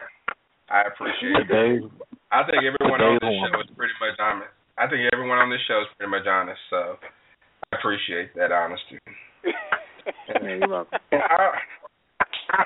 All right. So um, on tomorrow's show, well, not on tomorrow, I plan on releasing a podcast of a Q on one with an author, Truth Devour. You've heard her ads on the show. We'll discuss her trilogy of books called the Enigma series and more. That should release at 8 p.m. Eastern here on T2Q. The next live show will be Tuesday, October 13th at 10 p.m. Eastern. The traditions of marriage. We'll take a look at some of the long um, standing traditions to see if they should be done away with or not. You know, should a woman take her husband's last name? Should prenups be mandatory? Those things and more on the Talk to Q radio show. No experts, just opinions. Brought to you by TruthDevour.com, CrystalHickerson.com, NoFisherChange.ca. And then um and I also got to throw digitalsoftwarekeys.com in there as well. All right. Um final thoughts, but I want to mention there's this pill that's called uh flimbaran flim. I don't know. Anyway, they call it the female Viagra. And it basically um improves a woman's libido. Okay? And makes her want to have sex more. And so a lot of people are kind of upset over this because it's, it's really not Viagra. Viagra works strictly with your genitals, essentially, whereas this actually cures something in a woman's brain that makes her want to have sex. So it's not that she's not capable of having sex like a man who may need Viagra. It's just that she doesn't want to until she takes that pill just give your opinion on that. You know, if you think it's a good idea, not necessary, or whatever you want to say, and also give your final thoughts on um, how your wardrobe may or may not affect your mate's reputation. And Buck, I'll start with you. Great show as always. Um, I'm I'm just going to reiterate one thing that I said as far as you know when it comes to um, what you're dealing with as far as your clothes go. Anytime you're picking out, you need to really make sure that you um, pick out something that uh, that makes sense. You know, make sure you try it on, look at it before you buy it. So therefore, you know, you look like something when you go somewhere. Um, you don't necessarily want to pick something out that look good. Um, and sometimes carry your mate because you know it's always good to get a second opinion. You don't necessarily want to just out there and just pick something randomly all the time. You know, it, I think it's important that ran, you know, that mates take a look at what what each other are wearing. Cause you, you, you know, if you want to get something close to matching or something like that, where you wear the same solid color shirt or solid color pants or whatever, you know, that's pretty cool too. So, you know, just make sure you check check yourself out because I mean, you just don't want to get something that buy clothes that fit. I'm not a fan of people that buy clothes that don't fit. You know, don't. I'm tired of seeing people holding their damn pants up, standing on the street corners. It's just ridiculous. Um, as far as the female Viagra, taking a pill that alters her brain, I mean, they already have a they already have enough um issues as it is when it comes to you know hormonal things of that nature. I don't think adding a pill that can alter their brain to make them have sex is it doesn't even sound safe to me. So, I mean, I I think that's kind of like the wrong target. Um, you, you don't want these jokers running around there foaming at the mouth. So, uh, I just I'm not a fan of the altering of you know trying to trigger their brain to make them have sex. I think it, it should be a different way of doing that. So, um, I don't know about this female Viagra thing. I think you know anytime I mean, there's so much stuff out there for the guys and there's nothing out there for the women and, and then they go straight for the brain. This doesn't make a whole lot of sense to me. So maybe they should go back to the drawing board and try to find something else that, you know, kind of works a different way than altering altering their brain. So that's my take on that. But great show as always. Gonna hang back for some zone coverage. All right. Thank you very much, sir. And let's see. Cousin Q. Uh, feminism has now turned around and created something no love, the no love sex drug. So they've said don't look at a woman in an appealing way, don't compliment her. Everything that you guys do are sexist and now ladies are so drum dumb with what they do work wise a lot of them don't appear to be happy according to their own research not male research now you know what? We got to re-up the game with a upper a new version of a upper. We're going to call it the female sex pill. And if something goes wrong with that i guarantee you gentlemen are going to be caught in a 30 year later bill cosby suit. Somebody's going to turn around and say that because of the drug you did something back in 2015 and man do like my man is doing pay for it get you a contracted situation uh same thing with uh marriage i mean it, it's you know i'm i'm all about protecting these dudes because these dudes man they you know they they do stuff loosey goosey and it backfires same thing with marriage you know get you a, a contracted marriage. You know what I'm saying? I know white guys, Jewish guys, Pakistani guys, they got prenups. They they are not playing. And uh the the last thing I'll say is uh surrogatemothers.com. I know I'm not going to be here for the other show that y'all doing, but surrogatemothers.com, men are seeking out women to have their child and go away. So mm. if you're looking for somebody, you you as a man, you want to have a family without the family court ever getting between you and your child. That is what 25% of this nation's men are doing, white, black, and otherwise. Go look it up. Don't believe me. All right. All right. SurrogateMothers.com. Let me jot this down. I appreciate it, man. Always good to chop it up with you. And Okay, let me go to Crystal.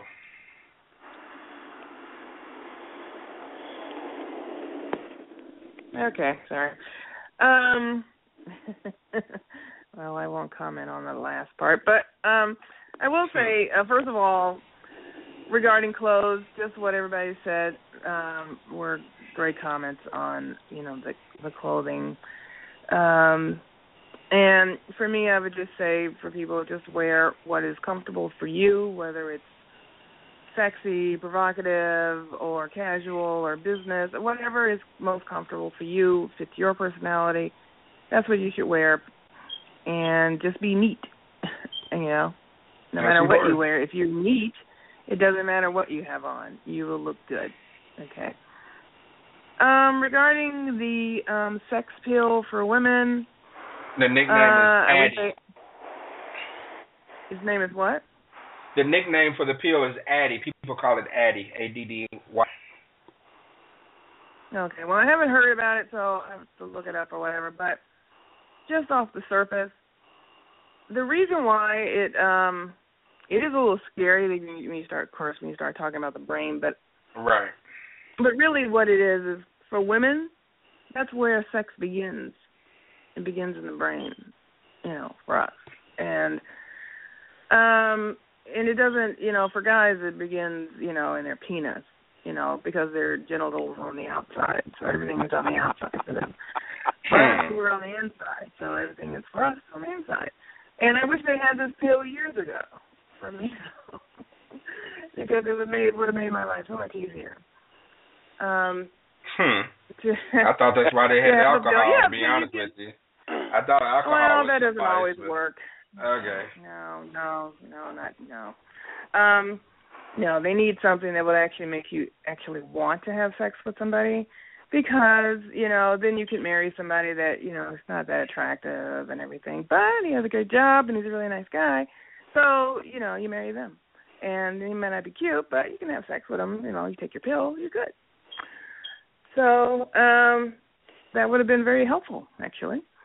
But thank goodness they're coming out with it now for women of today who can look at their husbands or whatever they have to choose from and say, you know what, I want to have sex physically or whatever.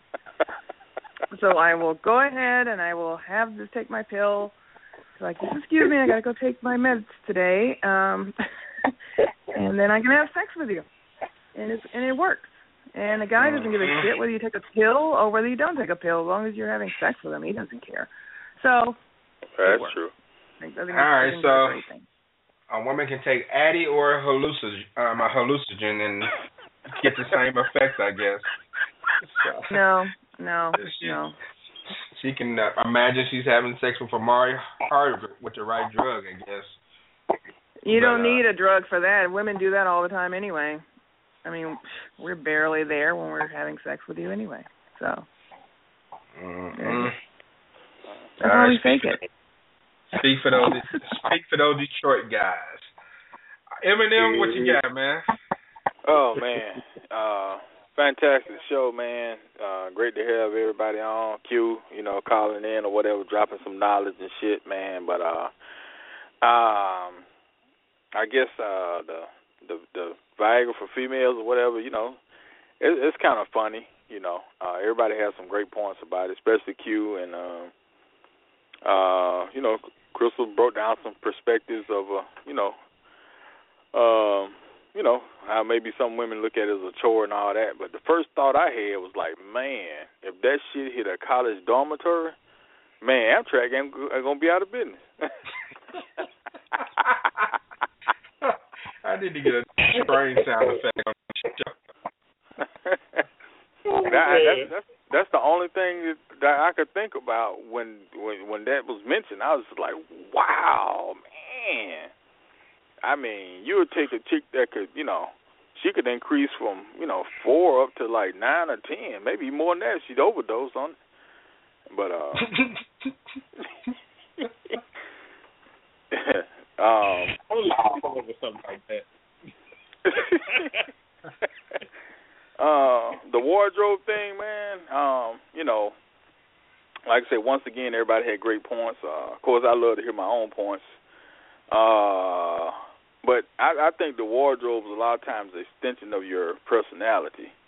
But in some cases it can be an extension of your persona. You know what I'm saying? It's like you can you can watch people change. Like uh I give something um I'm trying to think of, and this is very hard because I'm thinking of something non-sexual related. Okay, let's see. Okay, um, just like uh, I use a lot of these little young punks out here. You know, when they go from elementary school to middle school, and you know they start dressing a little different. Uh, you know, their hairstyle a little different. You know, what I'm saying they might get a homemade tattoo or whatever, and all of a sudden they think they they are they are they are real gangster, you know what I'm saying? They the shit, man. They you know, they they can do everything but you know, you still can't fight. God damn. You still can't fight, you still can't do nothing, you know. And uh you know, because they have taken on the persona of their wardrobe.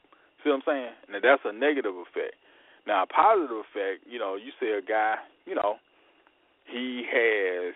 Now, this is strictly from a guy's perspective, and it's not a one size fit all perspective. But just feel me here. You know what I'm saying? You take a guy, and you know maybe he works with his hands or some shit. You know, like my dad was a mechanic, so just say if he was a mechanic, right?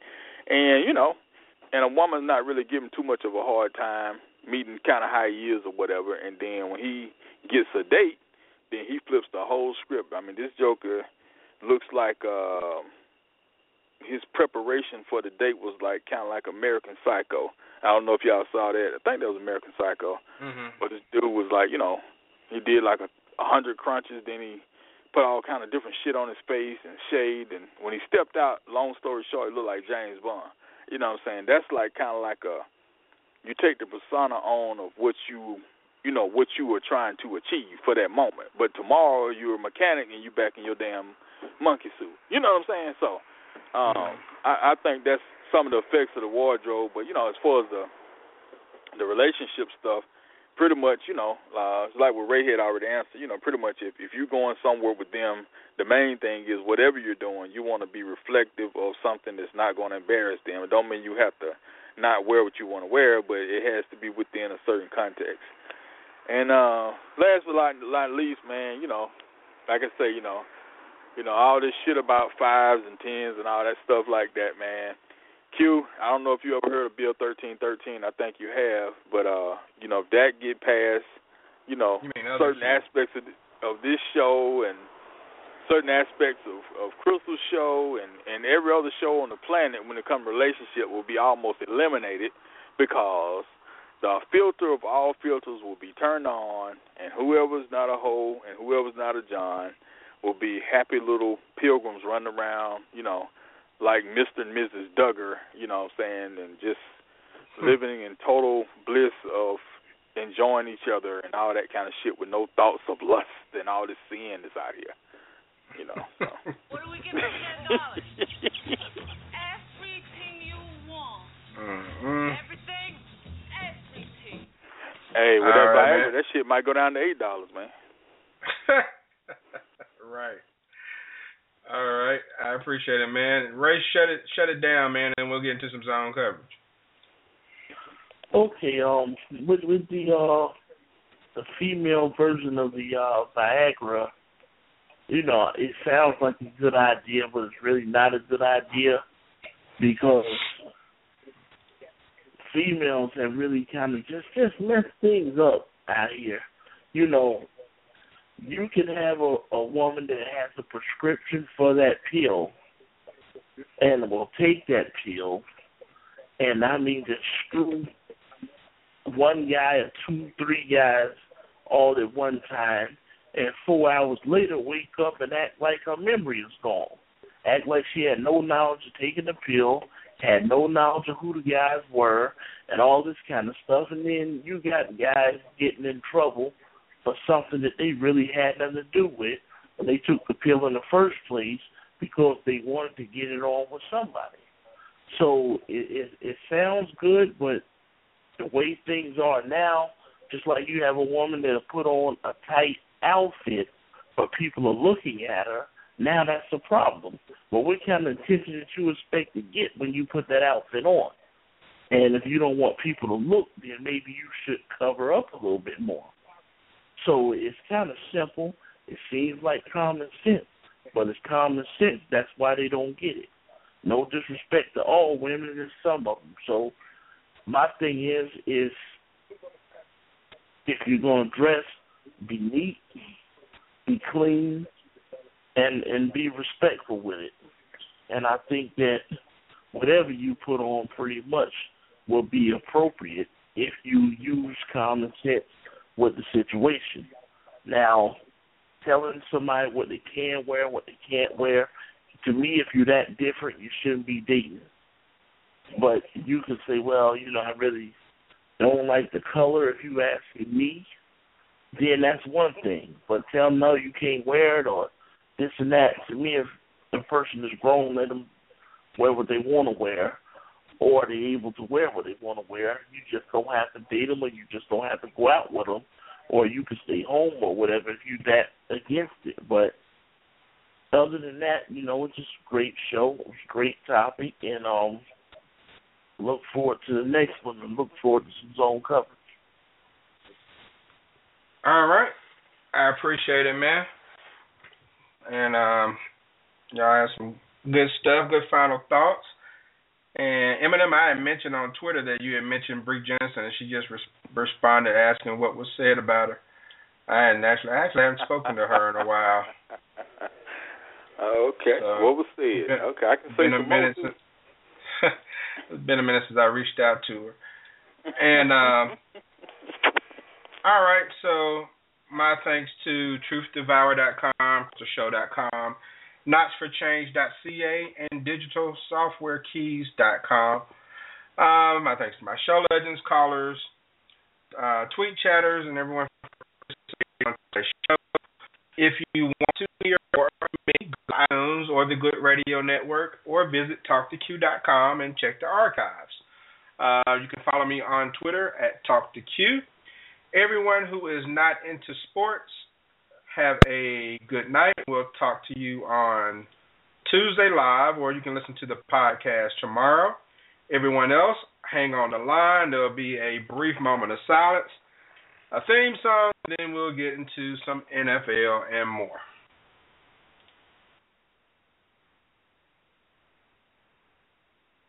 Hey, what up, Q? What up, Radio World?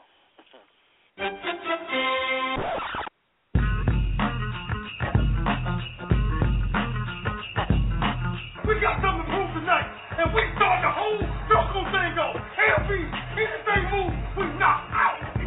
Let's go. I am the greatest. Go play intramurals, brother.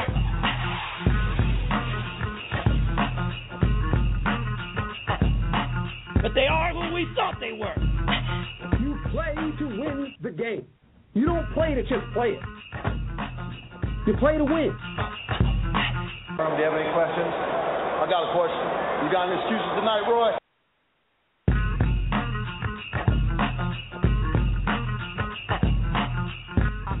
Playoffs? What are talking about?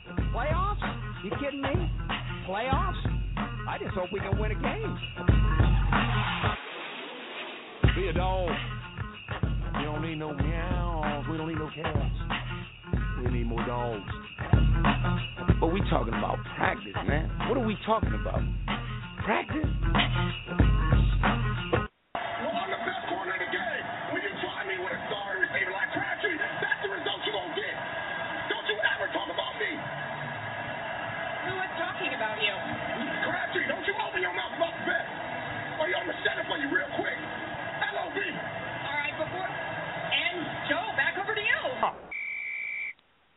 All right, time for some zone coverage on T2Q, where we talk sports, mainly the NFL. We cover it sideline to sideline, end zone to end zone.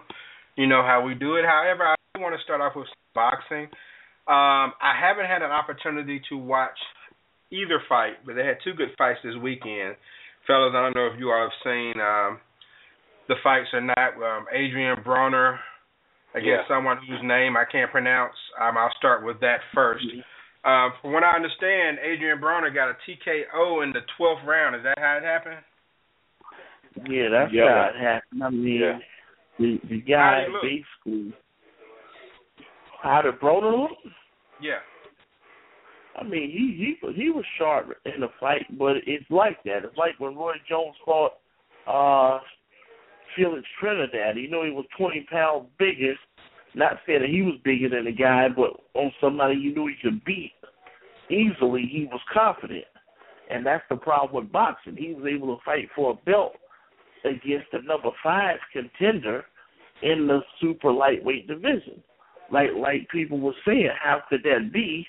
And I'll explain that in a minute because what's going on now is these guys are taking that Mayweather approach where, you know, they fighting tomato cans and building their record up instead of fighting the guys like Terrence Crawford. Terrence Crawford gonna dig in his ass if they fight. Danny Garcia, you know, there's plenty of guys who can fight. The guy who knocked out Lucas, uh, I don't know how to say his last name, Matthysse. on on the same yeah on on the same night. Why did why why are you not setting something up with that guy? Amir Khan can fight at 140. I mean, it's a lot of ways you can go, but um, yeah, he did look sharp. The guy he was fighting had nine knockouts and was night was 19 and one with nine knockouts. So he didn't Right. have no power, didn't have no style, and he had other stuff. So no, I don't, I don't, I don't. You know, I watched the fight, but it wasn't really a good fight because it was lopsided. Okay. All right. Well, on on the other side, I mean, this guy Viktor Postol beat uh, Lucas Matthysse, and I didn't see that coming. Um, I mean, this is a guy who, don't get me wrong, has a great record at 28 and 0. Um, and even but he only had 12 knockouts. So I'm, you know, when I found out that Matthysse had gotten knocked out, that really kind of surprised me. Um, so I wonder what that means for him.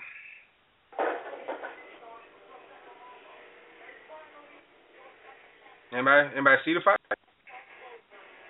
Uh, What no, means they had that fight on the same time Roland's fight was on. Yeah, I I just saw the Broner fight. Okay, okay. Yeah. I had my DVR recording both of them, but I ain't had time to watch either one of them. So I'm gonna try to watch and see what happens. Um, I think um he got. I don't know if he got if he didn't answer the bell or if he got counted out. I don't know what happened, but um I'm gonna check that out see what's going on. But I was very surprised to hear that Matthysse lost, simply because I just thought he was just kind of still working his way up. Now, But uh, next Saturday, go ahead. Well, I, what I was gonna say about the Broner fight, uh, uh, at the end, he called out uh, one of Floyd's fighters from the from the money team. Uh, damn, what's his guy name? He may as well. Ashley, uh, Ashley Beals something. Yeah, Ashley. Um, so Yeah, but- that, nah, like I said, I, I'm not you know real familiar with him or whatever, but I guess he's I'm supposed not to be. familiar with him at all. I, I guess he's supposed to be okay because the, if, if if you heard the tone of it and the way he was saying it, it was just like he said he's supposed to be the best, you know, that uh TMT got, and that's what he wanted. So I mean, so yeah, in that His particular name's case, Ashley? I, mean, I don't know. No, Ashley Theo Faney or something. He's from Uh, over uh of London, I believe it is. But this this this is this is the whole thing that I'm I'm gonna get to. I'm gonna tell y'all what the deal is. Now, when he called out the guy's name, I didn't I had never heard of him before, but this is what I know. Before he got in in in, in Broner's ear, told him to slow down, told him to because he did say from now on I'm only gonna fight who I want to fight when I want to fight him. So that's that's a Floyd move. Now Floyd has a fighter. Now I looked up this Ashley guy. This Ashley guy is 35 years old, got seven losses. Now you tell me why would you, in your wildest dreams, want to take a fight like this? Well, yeah, I'm first, checking them out too. want- this is what they want to do. See, Floyd want to put some money in his fighter's pocket. He's a tough, gritty guy that you know is going to be a tough challenger, but he know he's no match for Adrian Broner. Meanwhile, they'll build a fight up. Broner make money and really doesn't have a real challenge. He's just fighting a tough fighter, but he doesn't have the talent to beat him. Now, meanwhile, you stay away from the Terrence Crawfords and the Mir Khans and uh the other guys is at one four. You got to whoop Lucas the other night and stuff like that, and you keep the nonsense to going. But I totally disagree with that. You know that ain't that's not what boxing is all about. And sooner or later, he can only run for so long because if he go down to 135, um, Gary Russell Jr. gonna get him. If he Mhm. stay at 140, he got to see Terrence Crawford sooner or later. He go to 147, oh man, Kell Brook, all kind of guys on there. So, you know, the rubber gonna meet the road. And the guy is 26 years old with six kids acting like that. Mm, I know he had six. But uh yeah, we'll see what's next for him. Uh, the new and new and improved Adrian Broner. Let him tell it. All right, so upcoming fights next Saturday: Triple G versus David Lemieux should be a good fight. Uh, the week after that, Kell Brook versus Diego Chaves. Then um, I'm looking forward to Timothy Bradley and Brandon Rios on November 7th. And then, of course, Miguel Cotto and Canelo Alvarez on November 21st. So we got some pretty good fights coming up over the next few weeks, man. I look forward to it.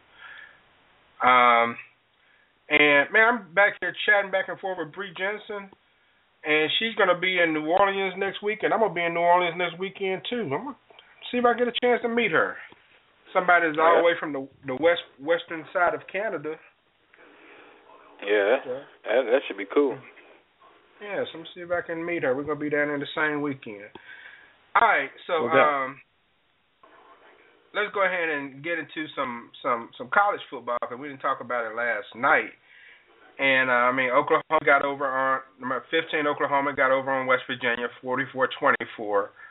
Um, Ohio State struggled, but they beat Indiana 34-27. And people are thinking they should drop from the number one spot. I don't agree with dropping somebody from the number one spot just because they struggle. As long as they win, does anybody feel like they should deserve to drop? Well, I, I don't think, think if so. they if they the champs, they should stay where they at because they're the champs. Now I understand that TCU ran the score up and they beat up on the sorry Texas team and they look more uh like they a better team because they putting up big points and all that kind of stuff. But I'll say this when it comes to putting a team together and coaching, Urban Meyer is absolutely the best I have ever seen. They can say what they want about anybody else. He Belichick's and all them they good coaches. But Urban Meyer's the best I ever seen. To this day, three years when he lost one game to Ohio State. You know, um, I so- believe. So, and, and you know he's not playing tomato cans either. He's beating good teams. You know, like like no disrespect to Harbaugh up there, but you know, Ty Mitch can do anything. They gonna push them down the rankings because Harbaugh up there. But until you beat Michigan State, Ohio State, or one of them schools like that, I don't want to hear nothing about Michigan. I know that's your school and all that, but that's just what the truth is. You know, but So no, Hey, I I'm happy. I'm- drop I um I, I I'm happy with the fact that Michigan um got back to back shutouts. I mean that's pretty cool. Now they did lose their defensive end to an ACL injury, but um I'm hoping they can turn it around. I don't think it's gonna happen this year, but just getting to a bowl game I think would be um a win for Michigan right about now. Well, uh, But, Michigan only lost one game, right? Yeah, they lost to Utah. Oh yeah. So Michigan will be number four next week then. so right now, um, I don't know where Michigan is right now. They were number 22, and they'll move up and everything. But I mean, once they start playing some of this tougher competition in Michigan State and stuff, you'll really see, you know, you'll you'll probably see them get exposed at that point. But um, their their quarterback especially, I think their defense is not bad, but their offense has a lot of work. But all right, this was the thing that surprised me. I wasn't surprised that Alabama beat Georgia. I was surprised at how they beat Georgia.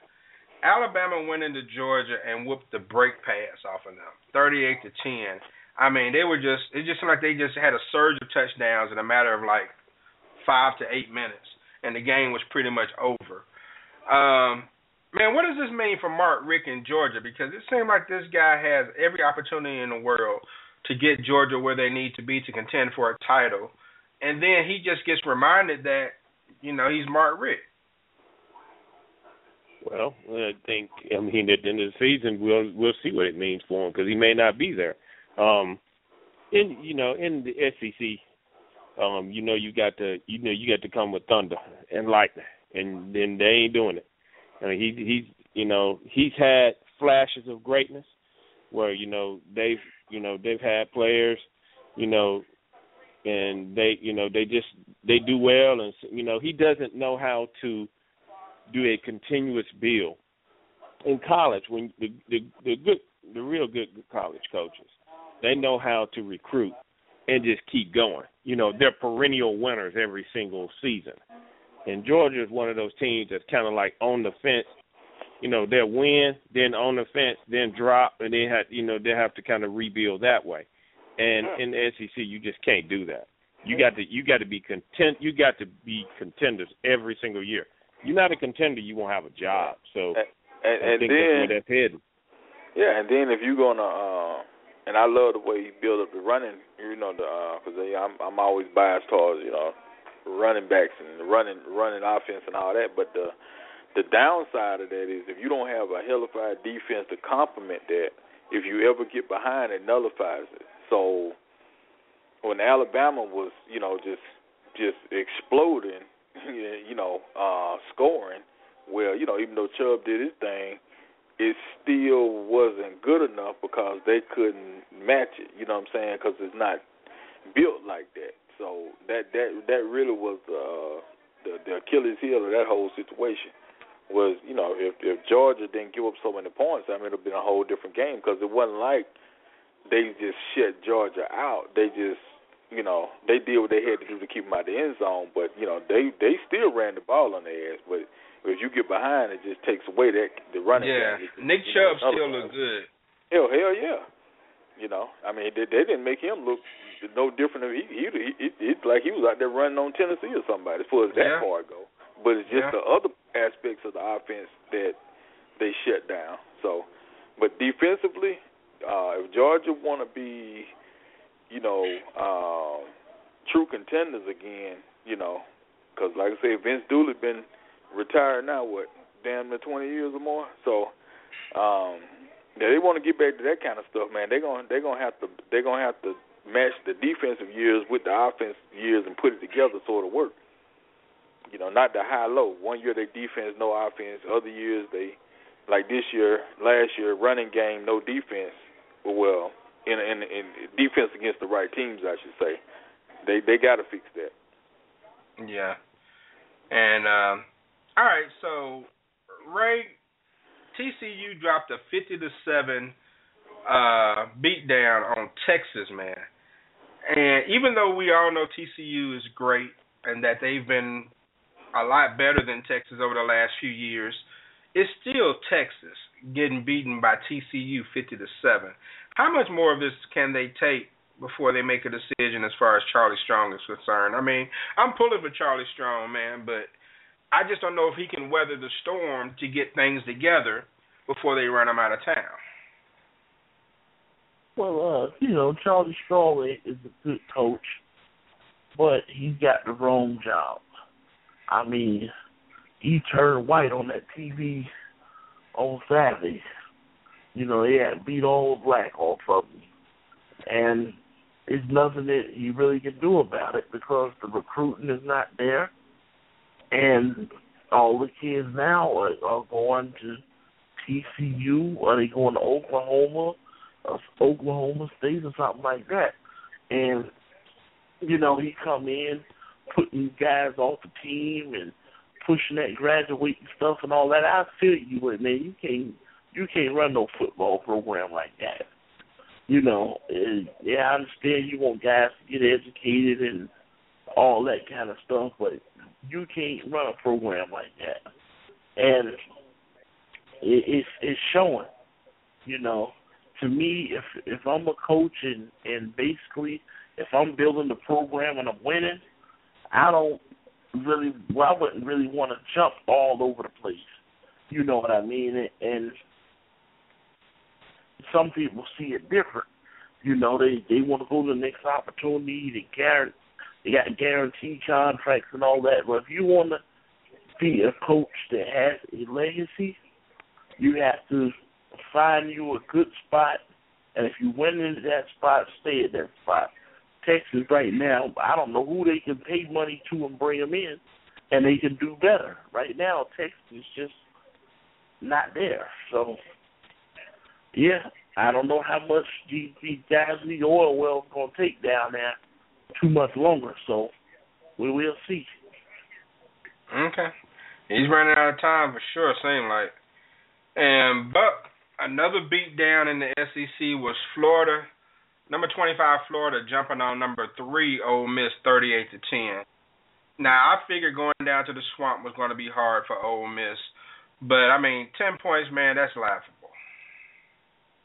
Man, it is. Uh, you know, because right for you know a few weeks ago, uh, Ole Miss put up 76 on somebody, and then for them to get you know you know Florida been one of them teams you got to put them away, and uh and what happened basically I guess they turned the ball over some, and when you turn balls the, the balls over and you know you convert those to touchdowns and not field goals, it's going to be a tough. It's tough for any team to come back on, and uh, uh it was painfully obvious that you know that's exactly what happened to Ole Miss. And man, I tell you what, Florida handled them boys, man. I mean, and really now gonna have to really kind of take a look at Florida and see, you know, they're they're they got a nice little squad, didn't together.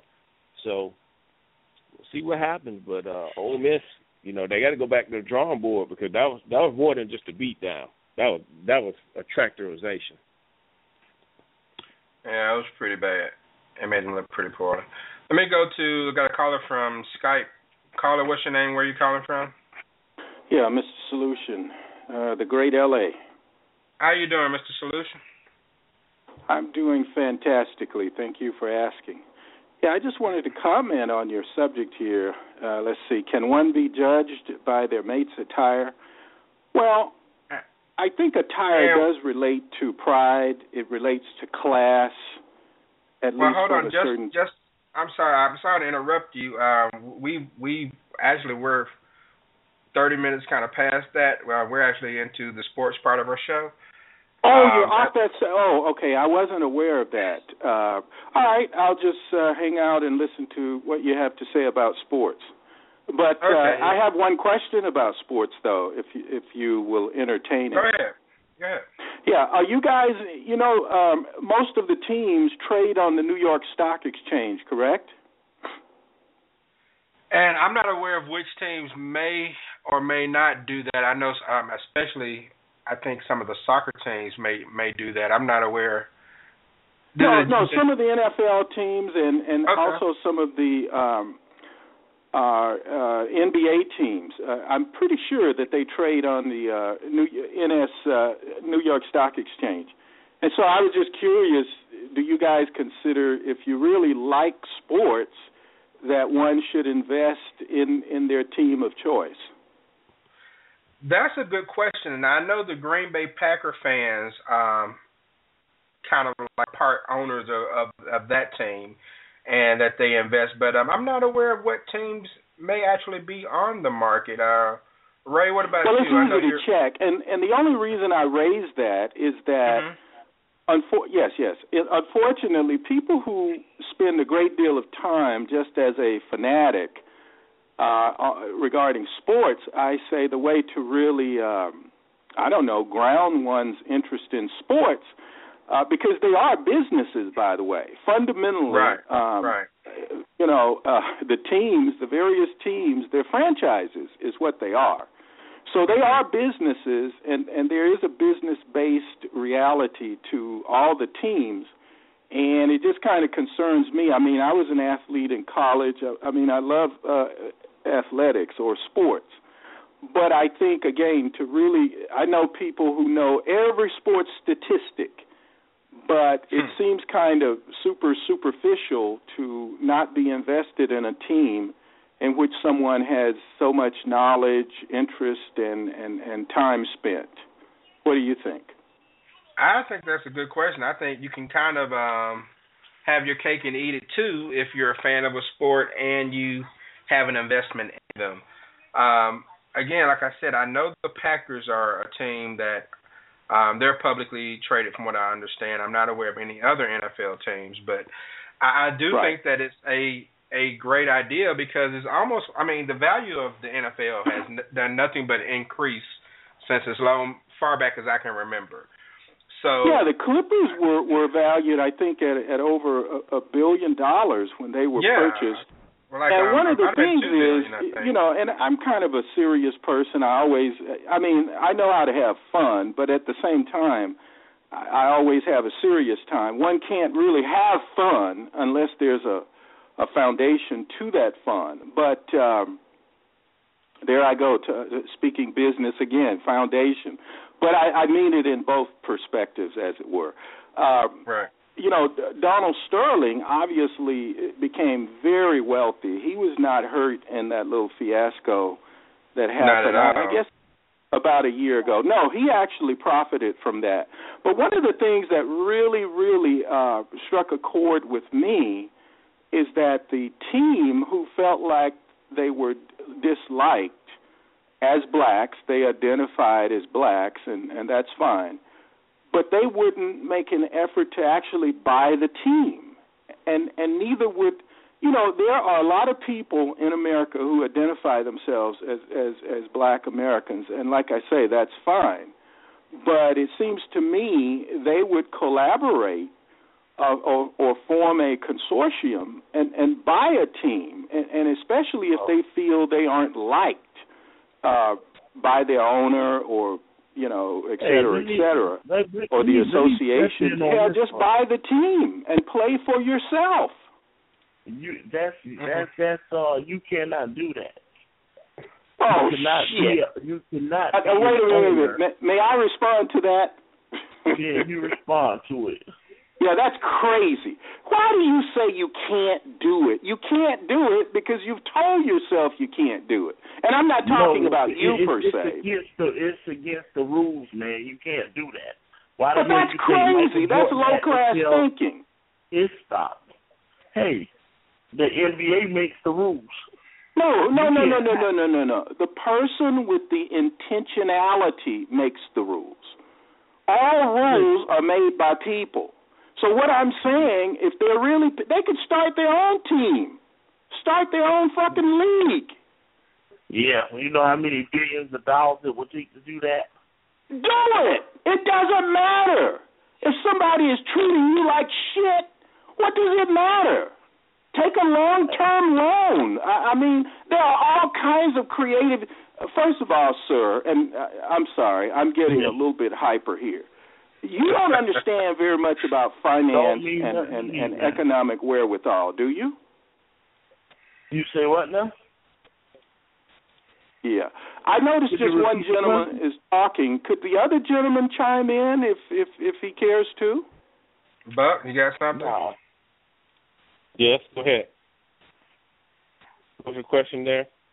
Yeah, if someone is beating the shit out of you, uh, figure uh, in the worst way economically, why would one continue to take that abuse? I mean, what do you think about uh, people who feel like they're being disenfranchised? No pun intended. They're buying the team. Work for yourself. Hey, Uh, let, let, you know- let me ask you a question. Who do you think has the kind of money it costs to buy that team? Wait a minute. Let's not talk to the guy with negative attitude. Why don't you hold on and listen a minute, if you don't mind? Who the fuck you think you is, dude? No, no, no. What I'm saying is your ideas don't rise to the level of a solution. Hey, listen. We, But no, no, a please. I'm, I'm not. I'm, I'm not coming down on you. I'm just saying. All you're saying is no, no, no, no, no. What about a I'm yes? telling you I'm telling you what the facts are. Okay, but know if you those aren't the facts. Fucked up, But you cannot do what you suggested. All right. Could you let another person chime in? I would like to hear what someone else thinks. I had no problem with that. Thank but you. you can't come in here disrupting us with some I'm not disrupting and I think you anything. I'll hang up and let you guys go on. I'm just asking an intelligent question. You do that. Well, hold on. I'm just let, asking let, an empowerment question. let Can you Buck- handle that? Let Buck respond to the question. Go ahead, Buck. Yes, sir. right. As far as that, now this is pertaining to a team going to L.A., correct? Well, I mean, he was basically saying, how why can't the league, like when the Clippers had the situation go down with Donald Sterling, why didn't they take Right. it upon themselves as players to buy the franchise? Well, if they would actually, if some of some of the players would actually do that, it'd be a good idea. Um, simply because I mean, a lot of a lot of these owners, you know, they just pretty much do things the, their own way, and and a lot of the players they don't think about being an owner simply because I mean this is what this is why we have to change the mindset of the player. It's more to it's more to the sport than just buying cars and buying houses. You know, when you become an owner of a team, you, I mean this is I mean you're you know you're really making some money at this point. So I mean they need to take more of a you know even if you buy a portion of the team such as such as what Magic Johnson did with the Dodgers um, I mean, this change, you know, this, you know, this changes the land. It changes your landscape. It changes your personality. It changes a lot of things because now you're owner of the team, and it it shows you that you know this is what you prepare for after whatever sport you're playing, whether it be football, basketball, baseball, or whatever. So these are things that you know these players need to start looking at this because I mean, LA is a good market, but at the same at the same time I mean, they don't go there if you make a good unless unless that particular sport is is put on the field is a win. If they're not winning, they don't show up, and that's the reason why it's been so long since a team has been there um, from an NFL standpoint. So, if some you know if more players start looking at buying into some of these teams and being owners, you know it could help across the board because now you have people that actually played the sport that own the team, and therefore, you know, the team will probably be better as a whole because you have a player that is now a owner. So it's just something to me that something that needs to be but, looked but, but my thing is is what everybody's not understanding. If a team is a billion dollars, two billion dollars, where are they going to get that kind of money? We talking about former players or current players? Well, Because you got to start. You got to you got to start You from the bottom, man. I mean, look, I mean, bottom line of it is this: when you get once you get these multi-million dollar contracts, this gives you the opportunity to start diversifying your money into stocks, into bonds, into 401ks, into CDs, into endorsements, and those type of things. That's what Magic did, and that's how he was able to get his billions of dollars. This is this is how I Yeah, look but- at it. I, I, I look at it like this. Um, now, as far as the money is concerned, you probably have to talk about, you know, former players getting involved to chip in that type of money, unless you have a team full of LeBrons and Derrick Roses who may have three or four hundred million at their disposal. But um, I think that it, it, it remind it kind of reminds me of like the power that voters have that they don't use. I mean, when you look at the players, yeah, they do have leverage because they're the players. But I mean, would would it be harder for them to buy in? Yeah, the prices will probably be raised for the franchises.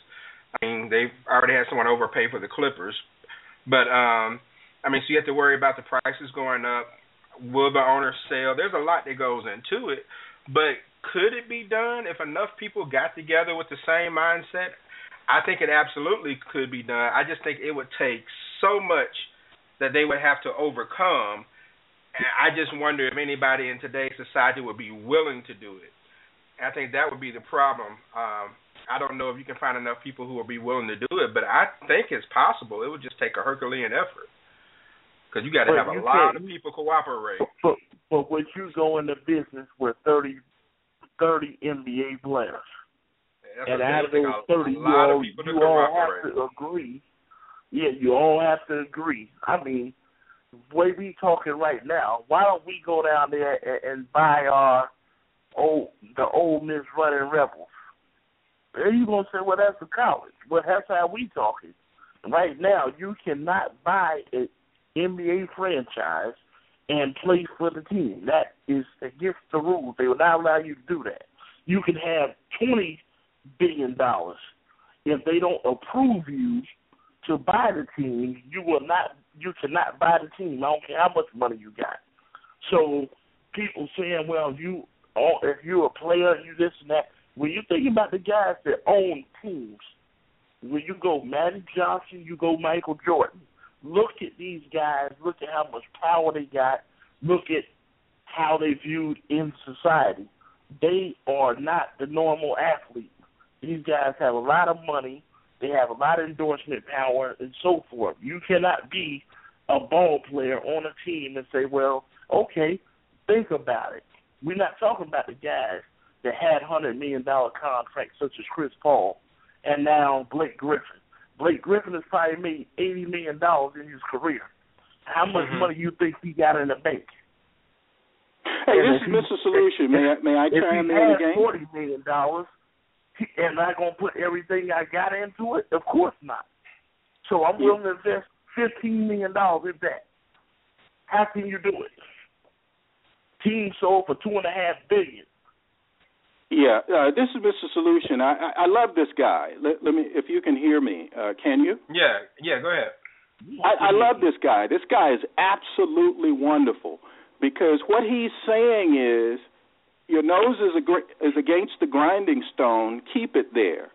Uh, but I think with listening to him, I, I mean, I'm just fascinated. First of all, but this is the point. Uh, when a lot of people enter a, a, particular uh, enterprise and it's considered a conflict of interest, uh, they can set up what's known as a blind trust, where uh, they don't have uh, the type of control that would indicate a um, a conflict of interest. And all this could be set up through attorneys. And let me tell you something. If you're willing to pay attorneys, there are people out there who would work for you to create what you want. But you've got to know what you want. You've got to have the intestinal fortitude or simply the guts to go after what you want. Look, there are people who have it already. Why can't, or the way it should be said is, why can't I? And by, and by inference, why can't you? If those players will not own the team, they can't complain about the conditions. Shut up and you know enjoy it, whatever. But my position is they can own the team. It it, it can be former players, it can be coaches, former coaches. I mean, all that this gentleman has has has raised as an objection to success can be navigated. It can be navigated around. And so I think a person like this gentleman, and I don't know his name, I didn't hear him state it, he's great for understanding the obstacles that need to be navigated. But by no means is his position uh, one to be taken seriously uh, in, in, in terms of a, uh, a reality that anything but a loser should accept. Because what he's saying is accept your loser status accept your subordinate status. Other oh. people can do it, but you can't. And here are my uh, uh, thousand reasons that you can't. So I mean, I never listen to people like that. Not for the purpose if, of if a guy makes twenty million dollars a year, how is he being mistreated? Because the man was talking to his girlfriend on the phone. Give Well, they were claiming mistreatment, so you have to go back and, and and analyze their statement. They were the ones who were saying. That's why the guy ended up being forced to sell the team, although he didn't. He wasn't really no, punished. He was, but he was but, not but, but the, forced to- no, no, no, no. Let me break it down for you. What actually happened? The guy wasn't really forced to sell a team. The NBA stopped, and they said, "Well, we're going to see which way the wind is blowing." And now, once this thing blows up, and majority of the league is black, so therefore, once the players stuck together, we can't lose money. So therefore, we're going to get Donald Sterling out. Before the LA Clippers were sold, exactly one year before the Clippers were sold, the Milwaukee Bucks were sold for the most expensive franchise in the history of the NBA. It sold for five hundred and fifty million dollars. Know what the guy from Microsoft did? He said, We're not going to punish Donald Sterling because we're not going to let the NBA players win. So, what I'm going to do is I'm going to step in and I'm going to pay you four times what the franchise is worth two and a half billion dollars. Less than a year or a little more than a year from when the Milwaukee Bucks were sold. See, you can't beat these guys, so you got to join them. Now, you can we can talk all day about getting another team, another franchise, and we can form our own league. They're not going to let where, where, where are they going to get the stadium? Well, look, uh, see, the thing of it is, I, the reason I say you are great, you, you you do have some knowledge, but but what what I'm saying is, for people who want to be successful, they would not listen to you for one iota, uh, because you, a person who comes in and explains why nothing can get done. So, but someone who wants to get something done will do it. It's if it's My- been my- done by somebody, thing- it can be done by someone question. else. When What's wrong with that? the NBA, when you play in the NBA, is it by force or by choice? Okay, what does that have to do with it? I, I'm not sure That where you're going with that. with- That that got everything to do with it. Answer Okay, well, well, well okay, you tell me. What does that have to do with the players owning a team wherein they benefit and then they set their atmosphere? Listen, What, what is that? Let me explain something to you. Because Sure, please. you can't you can't get people to stick together in any situation. Now you want guys to say, okay, when when salaries are going up in the NBA, we got guys making eighteen million dollars and never been to an All Star game, a season. You want us to go against all of that, bite the hand that feeds us throughout the NBA to try to change things the way they are now. You got to realize that contracts are signed. That's what collective bargaining agreements are about. That's what unions are about. You can't go against that. If you do go against that, that's why the players had to play because they was afraid they was going to be in breach of contract. Now, if you truly want to protest on something, you would have said, I don't care if I lose the entire contract. I'm not going to play for an owner who does not respect me. Had those guys done that, now we can have a conversation. But those guys took the check. And when you take the check, you for sale. Now you can talk all day long about being independent and being this and that and the other. Them guys are not going to leave two hundred and fifty thousand dollars or half a million dollars a game on the damn table. Let me ask you a question. Have you ever looked at the? I, I studied all those teams. I, I looked at Yeah, all. The, I think there are only 26 NBA teams, and I don't. I don't engage a lot in this, but I just did it at that particular time. And also, let me draw your attention to what's known as the agents. Those agents about them are about the most ignorant um, uh, people in society. They have no real credentials. Uh, they have no status. Uh, in fact, most of them are a bunch of thugs. Would you concur? Well, well, some of them are lawyers, aren't they? Uh, uh, well, but many of them are not. But the thing And so what I'm saying now, I is- you don't consider those guys to be successful either.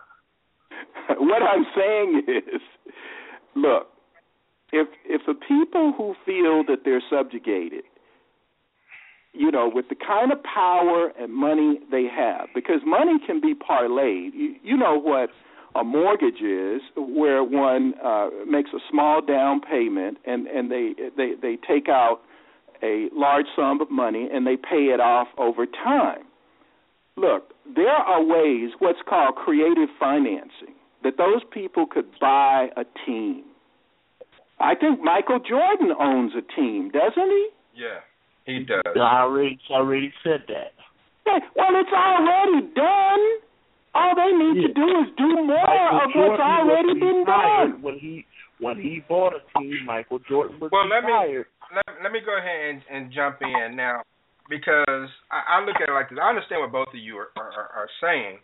Um, however, I mean, there is a way around anything. All right. Like, for example, um, Madison Square Garden um, owns the Knicks. Players could buy stock in Madison Square Garden. Now, technically, if you now it will take some help. If a if a bunch of players got together and got someone with some money, got a big fish with a lot of money, they could essentially buy controlling stock in Madison Square Garden. So in a way, they still control the Knicks, even though they're not allowed to own the Knicks. That make any sense? That makes So, sense. yeah, so there there are ways around it to where players could do more than what they're doing. Um, but there is just a lot of red tape, and it does take cooperation from someone who has a lot of money. um, like Ray was saying, the players themselves, it would take quite a few of them to get together to pool a, enough money to really buy controlling stock in something like Madison Square Garden. But if they had a big fish who's willing to help them and get together with them as a group and buy controlling interest, then they could essentially play for almost free for the Knicks and make the money on the back end from capital gains. So I mean, But there there there can't are different ways team of you play for it. well, I mean, they wouldn't own the team; they would own Madison Square Garden. Yeah. They But- but all Madison- that's why NBA is NBA I mean, not there's- going to allow any of that. There's always a loophole. Yeah. You know, no, they're so- not going to allow any of that. I So, mean, I mean, that's 'cause- just because that now. Wait a minute, sir. Sir, let me respond to what you just said. Mm-hmm. Yes. Hello. Yeah. See, I want to respond to that question. The NBA won't allow any of that. Fuck the NBA. What you Yeah. do is you create new rules. Yeah. You get your own attorneys and you create new rules, or you create you create you can't rules. create nothing. Listen, You create don't- okay. So you're telling me again, and I love this, how it can't be done, right? You you are the how it can't be done expert, do, right? Do you under, do you understand this? That the owners can hold out longer than the players can. Do you understand that? Why is that? Why is that? Because they're more financially stable than the players are. There you go. So you get backers. Backers? What are you gonna get backers from? Yeah, sure. Let, let me just ask you something. I, I want to give you an example from nature. Have you ever seen mm-hmm. how an octopus opens a clam? Listen, we can do all these analogies we want to do. The end of the day is the guy that has the money has the connections. All right, but what And- you're telling me, what what you are telling me is that you accept defeat. Now you're trying to No. defeat me with defeat, but what you're really promoting is defeat. Do you see that? But this is, but this is um, and, and basically I spent too much time talking already on this. No, no, no, no, no, no, no, no, no. You're dead wrong. It's not enough time talking about it, but with the right people. to talk about something that is not possible. It is Oh, not jeez. possible by It the says rules. who? By Says the who? rules, it's not possible. So it's just like all this stuff that's going on with police brutality. You can so you saying, oh, we can get a candidate and we can go to each town and we can take over the police department and elect our own commissioners and all that. It's not going to happen. Let me let me So- let me just respond to that if I may. may. May I respond to what you just said? You bring up some wonderful points. I, I love guys like you, by the way. That's Just fine. We're understand that. I'm, shut down the glad you conversation after this, but go ahead and we'll go on back Let me to respond uh, to that. First of all, you need to understand the brutality that's happening is happening to people who earn less than fifty thousand dollars. Okay? That should give you a clue right there. That's not happening to everybody. And let me just give you a furthermore. It won't. The police know who to fuck with. They don't fuck with everybody. Yes, but you but you can't change certain things. And if All they this stuff you're talking about, it really. Once you understand that if you own a team, you cannot play for the team that you own. Okay, you shifted on me, but that's happen. okay. You shifted from the police. So did I win that? Did you accept Well, what I I don't, said? I, I, I don't want to get didn't into win the police. I'm I'm I'm getting Yeah, to that's okay. That's, wrap this that's a whole I'm nother getting- whole nother topic. Yeah, I'm No, getting to the, the wrap co-host brought up the police. I just responded to it. Hey, So, but I, my- I just my- want to my- say, my I, I think that, I, I think that for the most part, I mean, like I said, it takes a Herculean effort, but I do think that it w- it could be done. It's just you have to have so many people on the same page. So with today's society and the way of thinking, realistically, could it be done?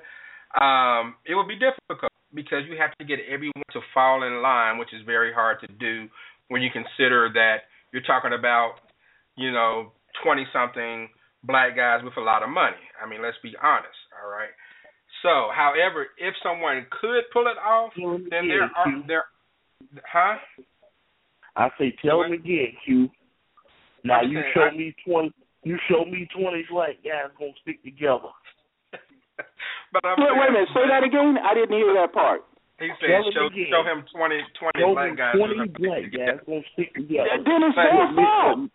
You, you can't, okay, about- then it's their fault. They they have signed and sealed their own destiny. And by the way, uh, 20 year olds, I was 20 years old not too long ago, okay, and I was pretty smart. And there are a lot of smart 20 year olds. So don't don't disparage 20 year olds. Yeah.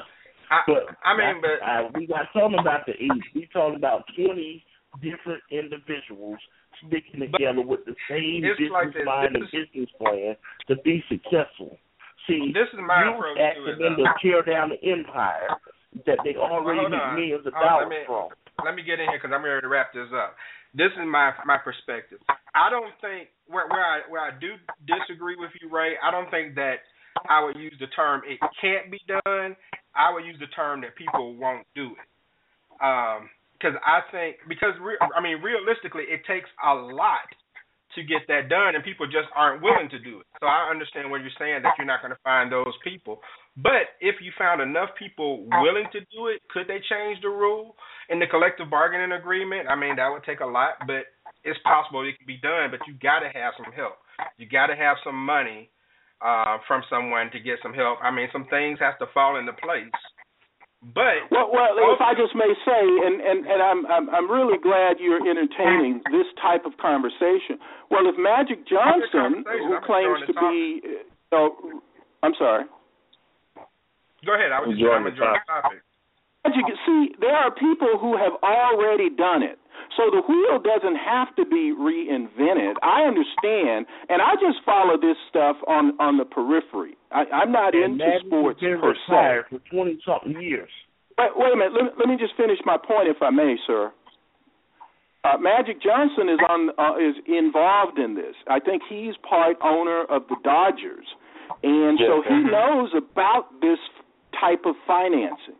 You just said that Michael Jordan is uh, owns a team, so it's not like it can't be done. It's right under your nose. You just have to do more of what already. What about that are you missing? These guys are retired. So what? Oh, I included retired guys. Those are the guys who have the most time and the Okay, most but knowledge. You, you explain to me. Guys wait, wait a minute. uh, 20 just understand my point because I know you're smarter than I am, and I where they gonna accept. get the money from? But uh, did you hear what I just said? I said that creative financing is understood by the people who are already in the industry. Magic Johnson understands how it should be done. Don't Hey, you believe and that? Magic Johnson does not own the Dodgers. He is a part owner in the Dodgers. Okay, well, a, a part owner understands how it's done, correct? Mm-hmm.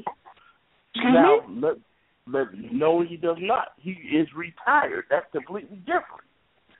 He is retired.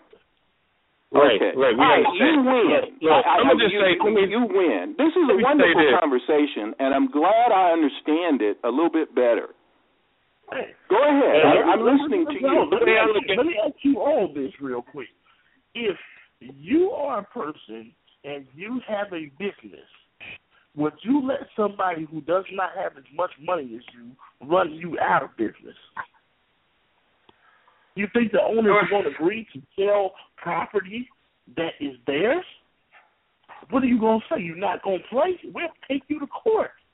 You'll be in breach of contract and you will lose millions of dollars. Now you tell me how you gonna get around that. And well, I mean, if you're under contract, I don't, I don't, I, I mean, technically, I guess everyone could retire, but I mean, like I said, again, that's one of those things I would never expect to happen. But I do mm-hmm. believe, and I'm going to go ahead and, and, and close and close the topic on this. I do believe that it can be done. I just think you find a, a hard time finding people who are willing to do it. Right, because like I said, just like the loophole I gave earlier, just that's just off um, the top of my head, I know there are a lot of attorneys who are a lot smarter than I am. You know, you get control of Madison Square Garden, you essentially have control of the Knicks. Even though you may be an active player, you're not. You don't own the Knicks, but you own the controlling interest in the Knicks. I mean, there's there's always a way around something if people are willing to do it, But, and it would take a team of players. You have to have the rules of the league that you play in. You can't do what you want with your own stadium. Ask Jerry Jones that. And but I mean, but there's nothing in the collective bargaining agreement about um about um players getting like some of the controlling interest. Like you have um who is that? I think uh I'm trying to think of the player that I saw an example for is someone who owns some type of business associated like concession or something associated with the Rockets or something of that nature. I mean, there are ways to get money outside of playing. All right, it's just that some players just don't care to do it or don't want to make the time to do it or just don't have the interest because they're happy with their 20 million. And that's what Ray is saying also. He's saying that these guys are getting 20 million a year. They're going to be like well I'm just going to make my 20 million and go about my business. But if enough guys decide decide hey I want something bigger then I think it can be done. I just think it just takes a lot to go right but like I said And, I and if I may, and I. I agree with you. And if I may say, this is probably one of the more productive discussions I have ever heard regarding sports. Be- Because just talking about people jumping up and down on the court, and uh, like I say, sports is a business. It's one of the major business businesses. It's it, it comes under the rubric of entertainment, and of course. Um, these are the kind of conversations that need to be had. And even if all the information is not there currently, it, it, it could definitely be researched and compiled if if there was a desire to do so. So you know the, the there are only two choices: ex, ex, accept what you have now, which is partial defeat, or be a winner. Shoot, they Would you are concur? Winning. These guys is winning all day. All right. All right, we're done. We're done. Moving on, but All right. Well, have a appreciate good evening. Thank you, and uh, have a great evening. You, you too, Mr. Solution. I appreciate it. And Sure uh, enough. I, I enjoyed the topic. I mean, I you know, business sports. I enjoyed it, and um, of course, you know, we're going to have differences of of opinions. Um, but I kind of I can understand what both of you all are saying. But like I said, I think it could be done. We're just not willing to do it. So, all right, let's move on to um, let's see, real quick. We don't have a lot of time left. Um, tomorrow's game with the Colts and the Texans. Uh, it's not really an appealing game to me, but it is a division game, and I'll check it out with Houston playing at home. Is this the last chance for Houston to have any type of shot at the playoffs? Um, but Yes, it, it, it is the last chance. I mean, tomorrow night Houston's got to come out sharp. No, no mistakes, no turnovers. They need to come in there and uh, you know, J.J. Watt's gonna have to have some help from from the I forgot what the other guy's name is. He hasn't played worth a damn since uh, he's been Clowney. there. Davion Clowney. Clowney. Davion Yeah, Clowney. he he's gonna might have- be better this year. I gonna say, is he yeah, playing? so I mean, yeah, I don't know if he's even playing, but if he is playing, he needs to play. The whole team, is the team as a whole, has got to play lights out in, in order for him to beat the Colts. The Colts are vulnerable, but at the same time, I mean, they got the the Houston's got to come out here and play a no uh, no mistakes type game, and uh, I, it, it's got to be more than J.J. Watt tomorrow night. Okay. Well, Clowney has seven tackles, but he does have three passes defense, so I guess he is getting his hands up. But um, I think Houston needs a game a lot more than Indy does. But um, I don't know. Andrew Luck is supposed to play tomorrow. So, uh, Ray, can Seattle go to Cincinnati and knock off the undefeated Bengals at home, where they've won 12 straight? I think. Uh, yeah, I believe they can. I mean, but they're gonna have to clean up on some of those mistakes. Because the game Monday night was just was sloppy. You know, Russell Wilson is, is is my quarterback. You know, but I think right now he's running too much, and you have to stand down the barrel and throw the ball. Now, guys say, "Oh, the line is not this, the line is not that." What we talked about I don't know, I believe it was yesterday, day before yesterday. You have to leave some money on the table. And when you leave some money on the table, Max Max Unger would have still been there. Maybe you could have brought in uh Evan Mathis from from from uh from the Eagles. Now you would have had two pass rush. You would have had two offensive linemen that would have solidified that line of scrimmage, and you guys would have been all right. Russell McCoon and all these guys there, they would have been all right.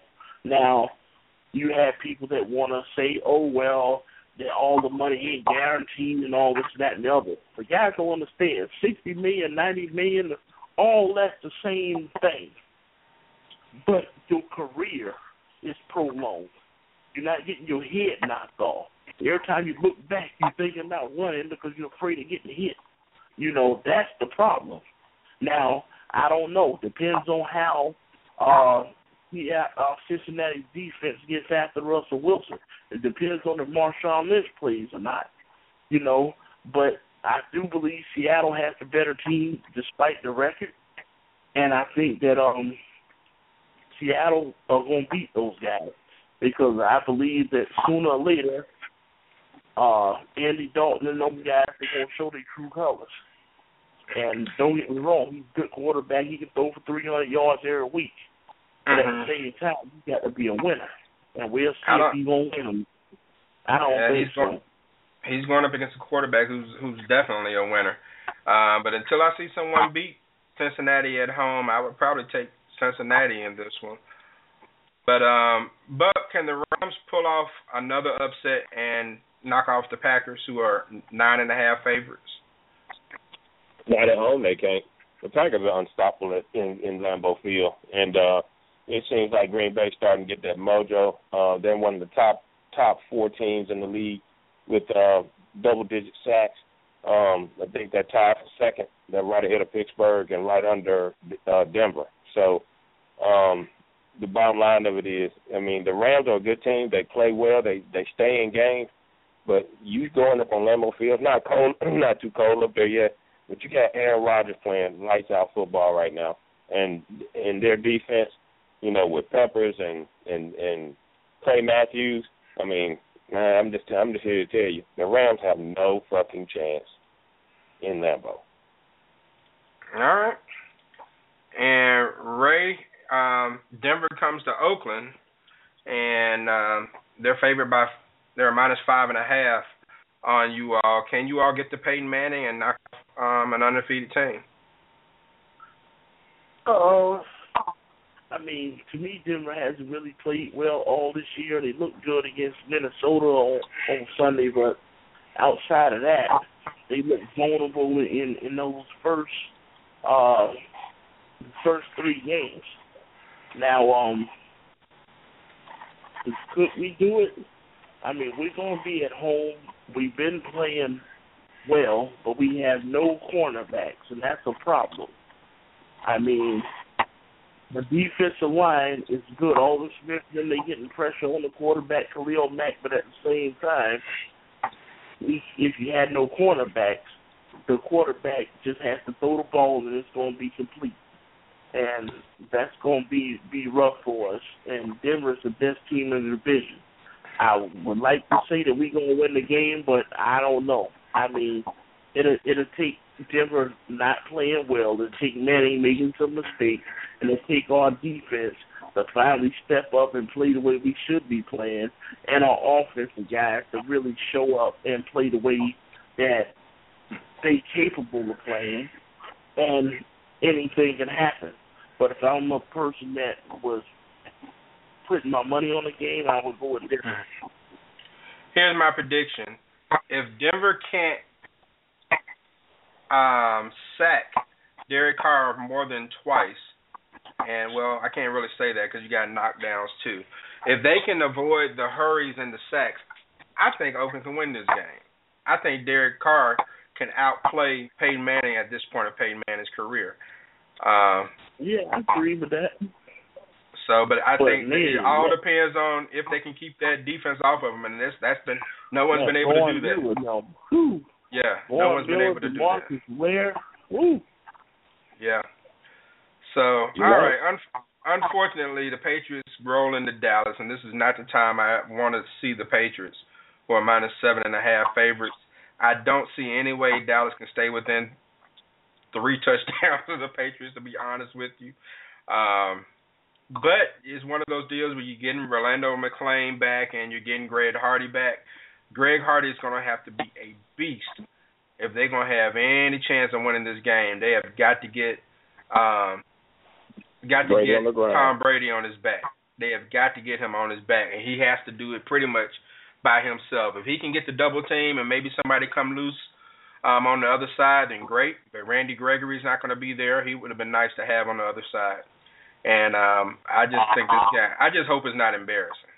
You know, I remember that 48 to 27 beat down back in 2007. I don't want to see another one of those. All right. Arizona goes to Detroit, and Detroit's 0 and 4. Arizona lost the game last week, 3 and 1. I still feel bad for Detroit because of what happened on on Monday night, but you know that's just one of those things that unfortunately happens in the league. It's just that they've been kind of screwed twice um, in recent history.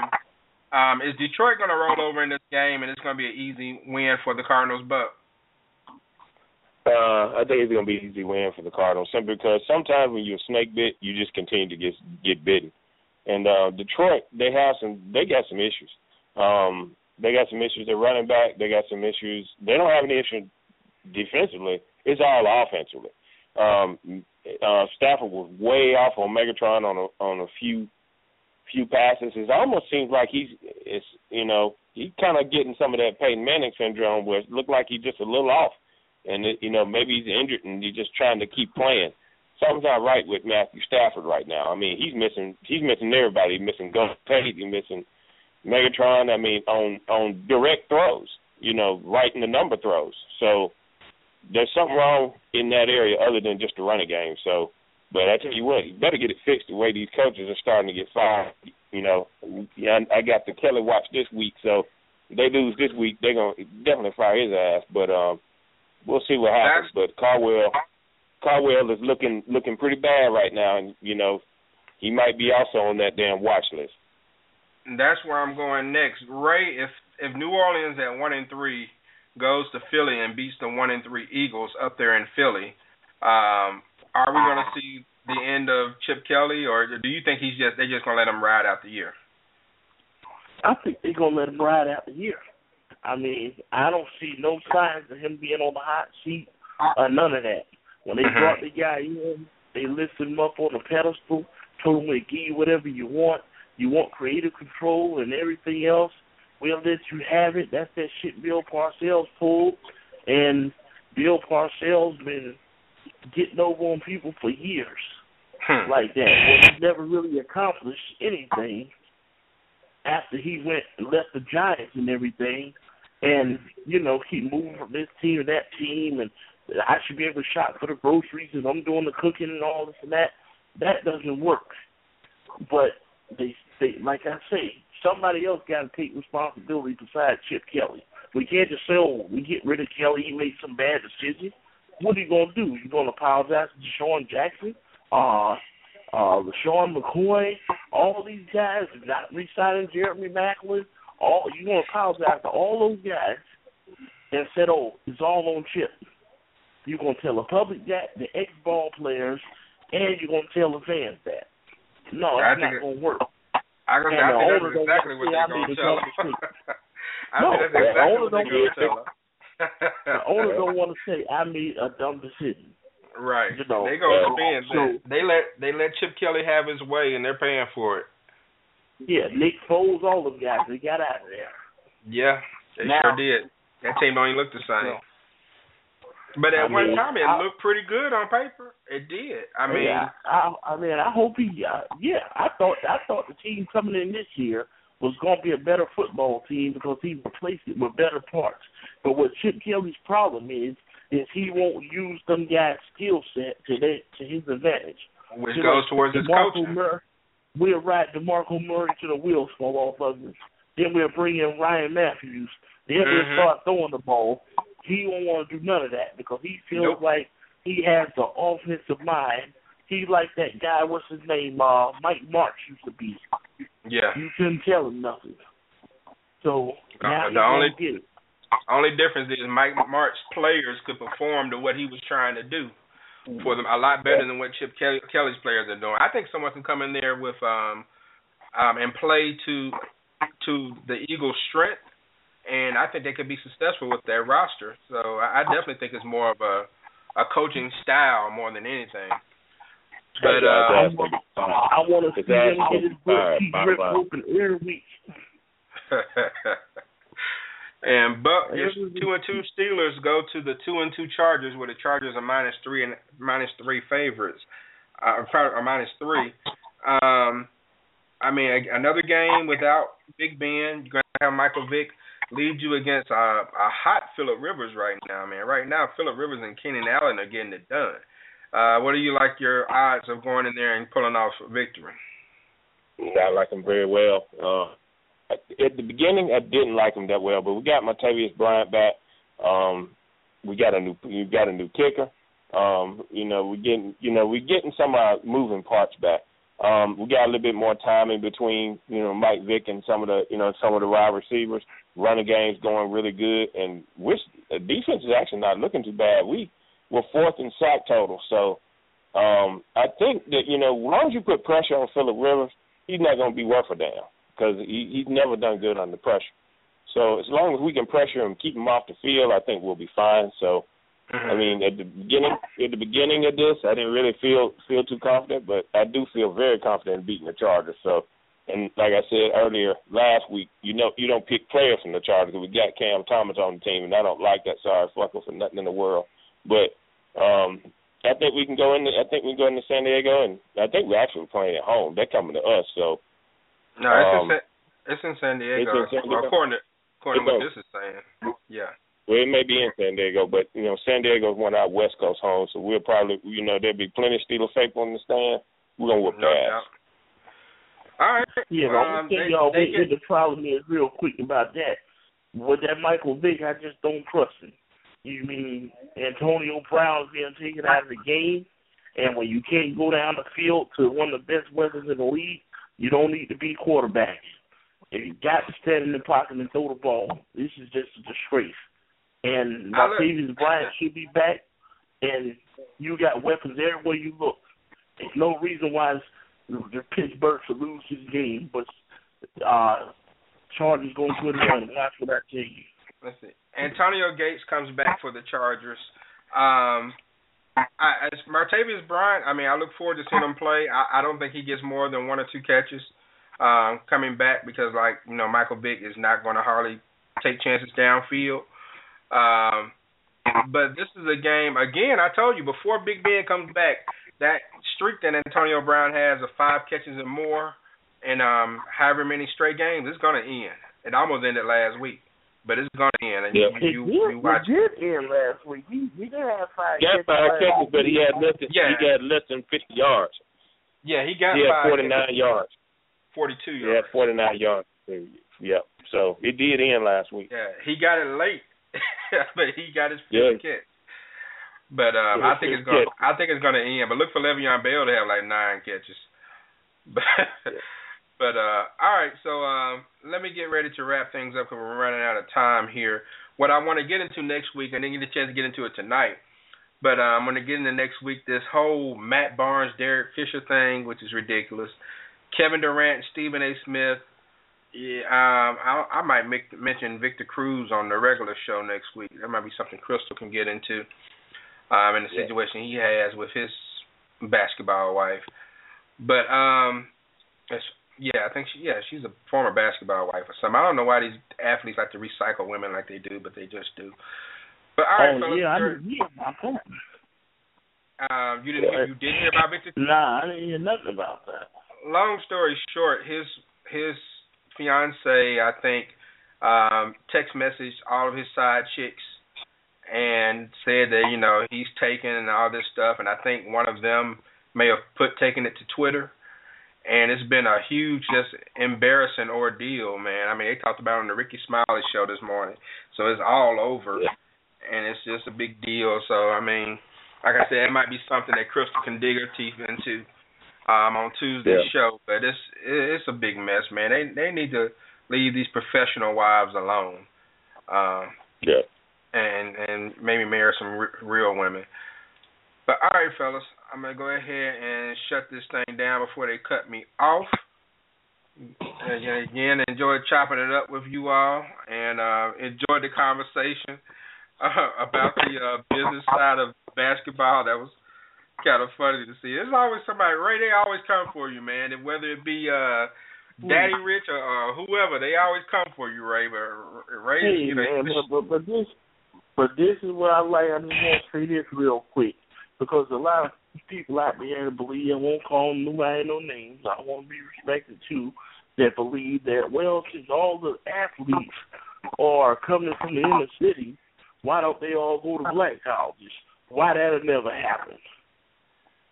yeah, that's not gonna happen. You know, that that's what I'm saying. You take all the best athletes in the country and send them to Jackson State and Southern and all that, it'll never happen because the big schools are not going to allow it to happen,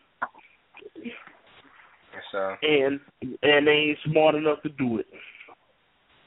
and uh, they're just not going to come together to do it. I mean, I think if you had some people with the mindset, like back in the '60s, uh, a 21 year old was a lot more knowledgeable of social awareness than what we have now. Um, and so I, I think that's what really makes a huge difference. Let me go ahead and get in one Who Am I, just for the heck of it. Six foot one, 224 pound running back that turns 40 years old today, was drafted at number 21 in the first round in 1995 by the Chicago Bears out of Colorado. Who am I? Rashaan Salaam. Rashaan Iman Salaam. Damn, All right? right. Shit. Played um, four years in the NFL, three with Chicago, four in Cleveland. I don't think he played long enough to get a pension. Ah. Mm-hmm. ah. All right, but I'm pretty sure first round he he made good first round money back then. 1995, mm-hmm. you you probably got decent first round money. You might as well keep it going till they cut us off, man. So I didn't know his his father played in the NFL with the Cincinnati Bengals. His father also Yeah. went to Colorado. Teddy Washington. He was drafted Yeah. number, in the 13th round, um, and he only played one game. So at least he was more successful than his father. His father played one game and had one carry for four yards. So he got on the stat sheet. That's he got on the stat sheet. but that's about it. But all right, fellas, I will catch you all on Tuesday, and um, I might have just a small topic on Tuesday so we can have more time for the sports show. I ran a little long today, but that's gonna happen when Eminem calls in. But hopefully, I'll try to wrap up the topic around ten o'clock, I mean after the first hour um, on Tuesday show, and we can really get into some sports because we're a month in. We got a lot we got to catch up on. So I appreciate you all hanging out. You've been listening to the Talk to Q radio show, zone coverage. No experts, just opinions, just guys kicking around some science and talking and just trying to, you know, throw it out there, give you a different perspective. I'm pretty sure we fired you all up on some topics tonight that you may discuss in the morning. So um, everyone have a good evening. Peace out.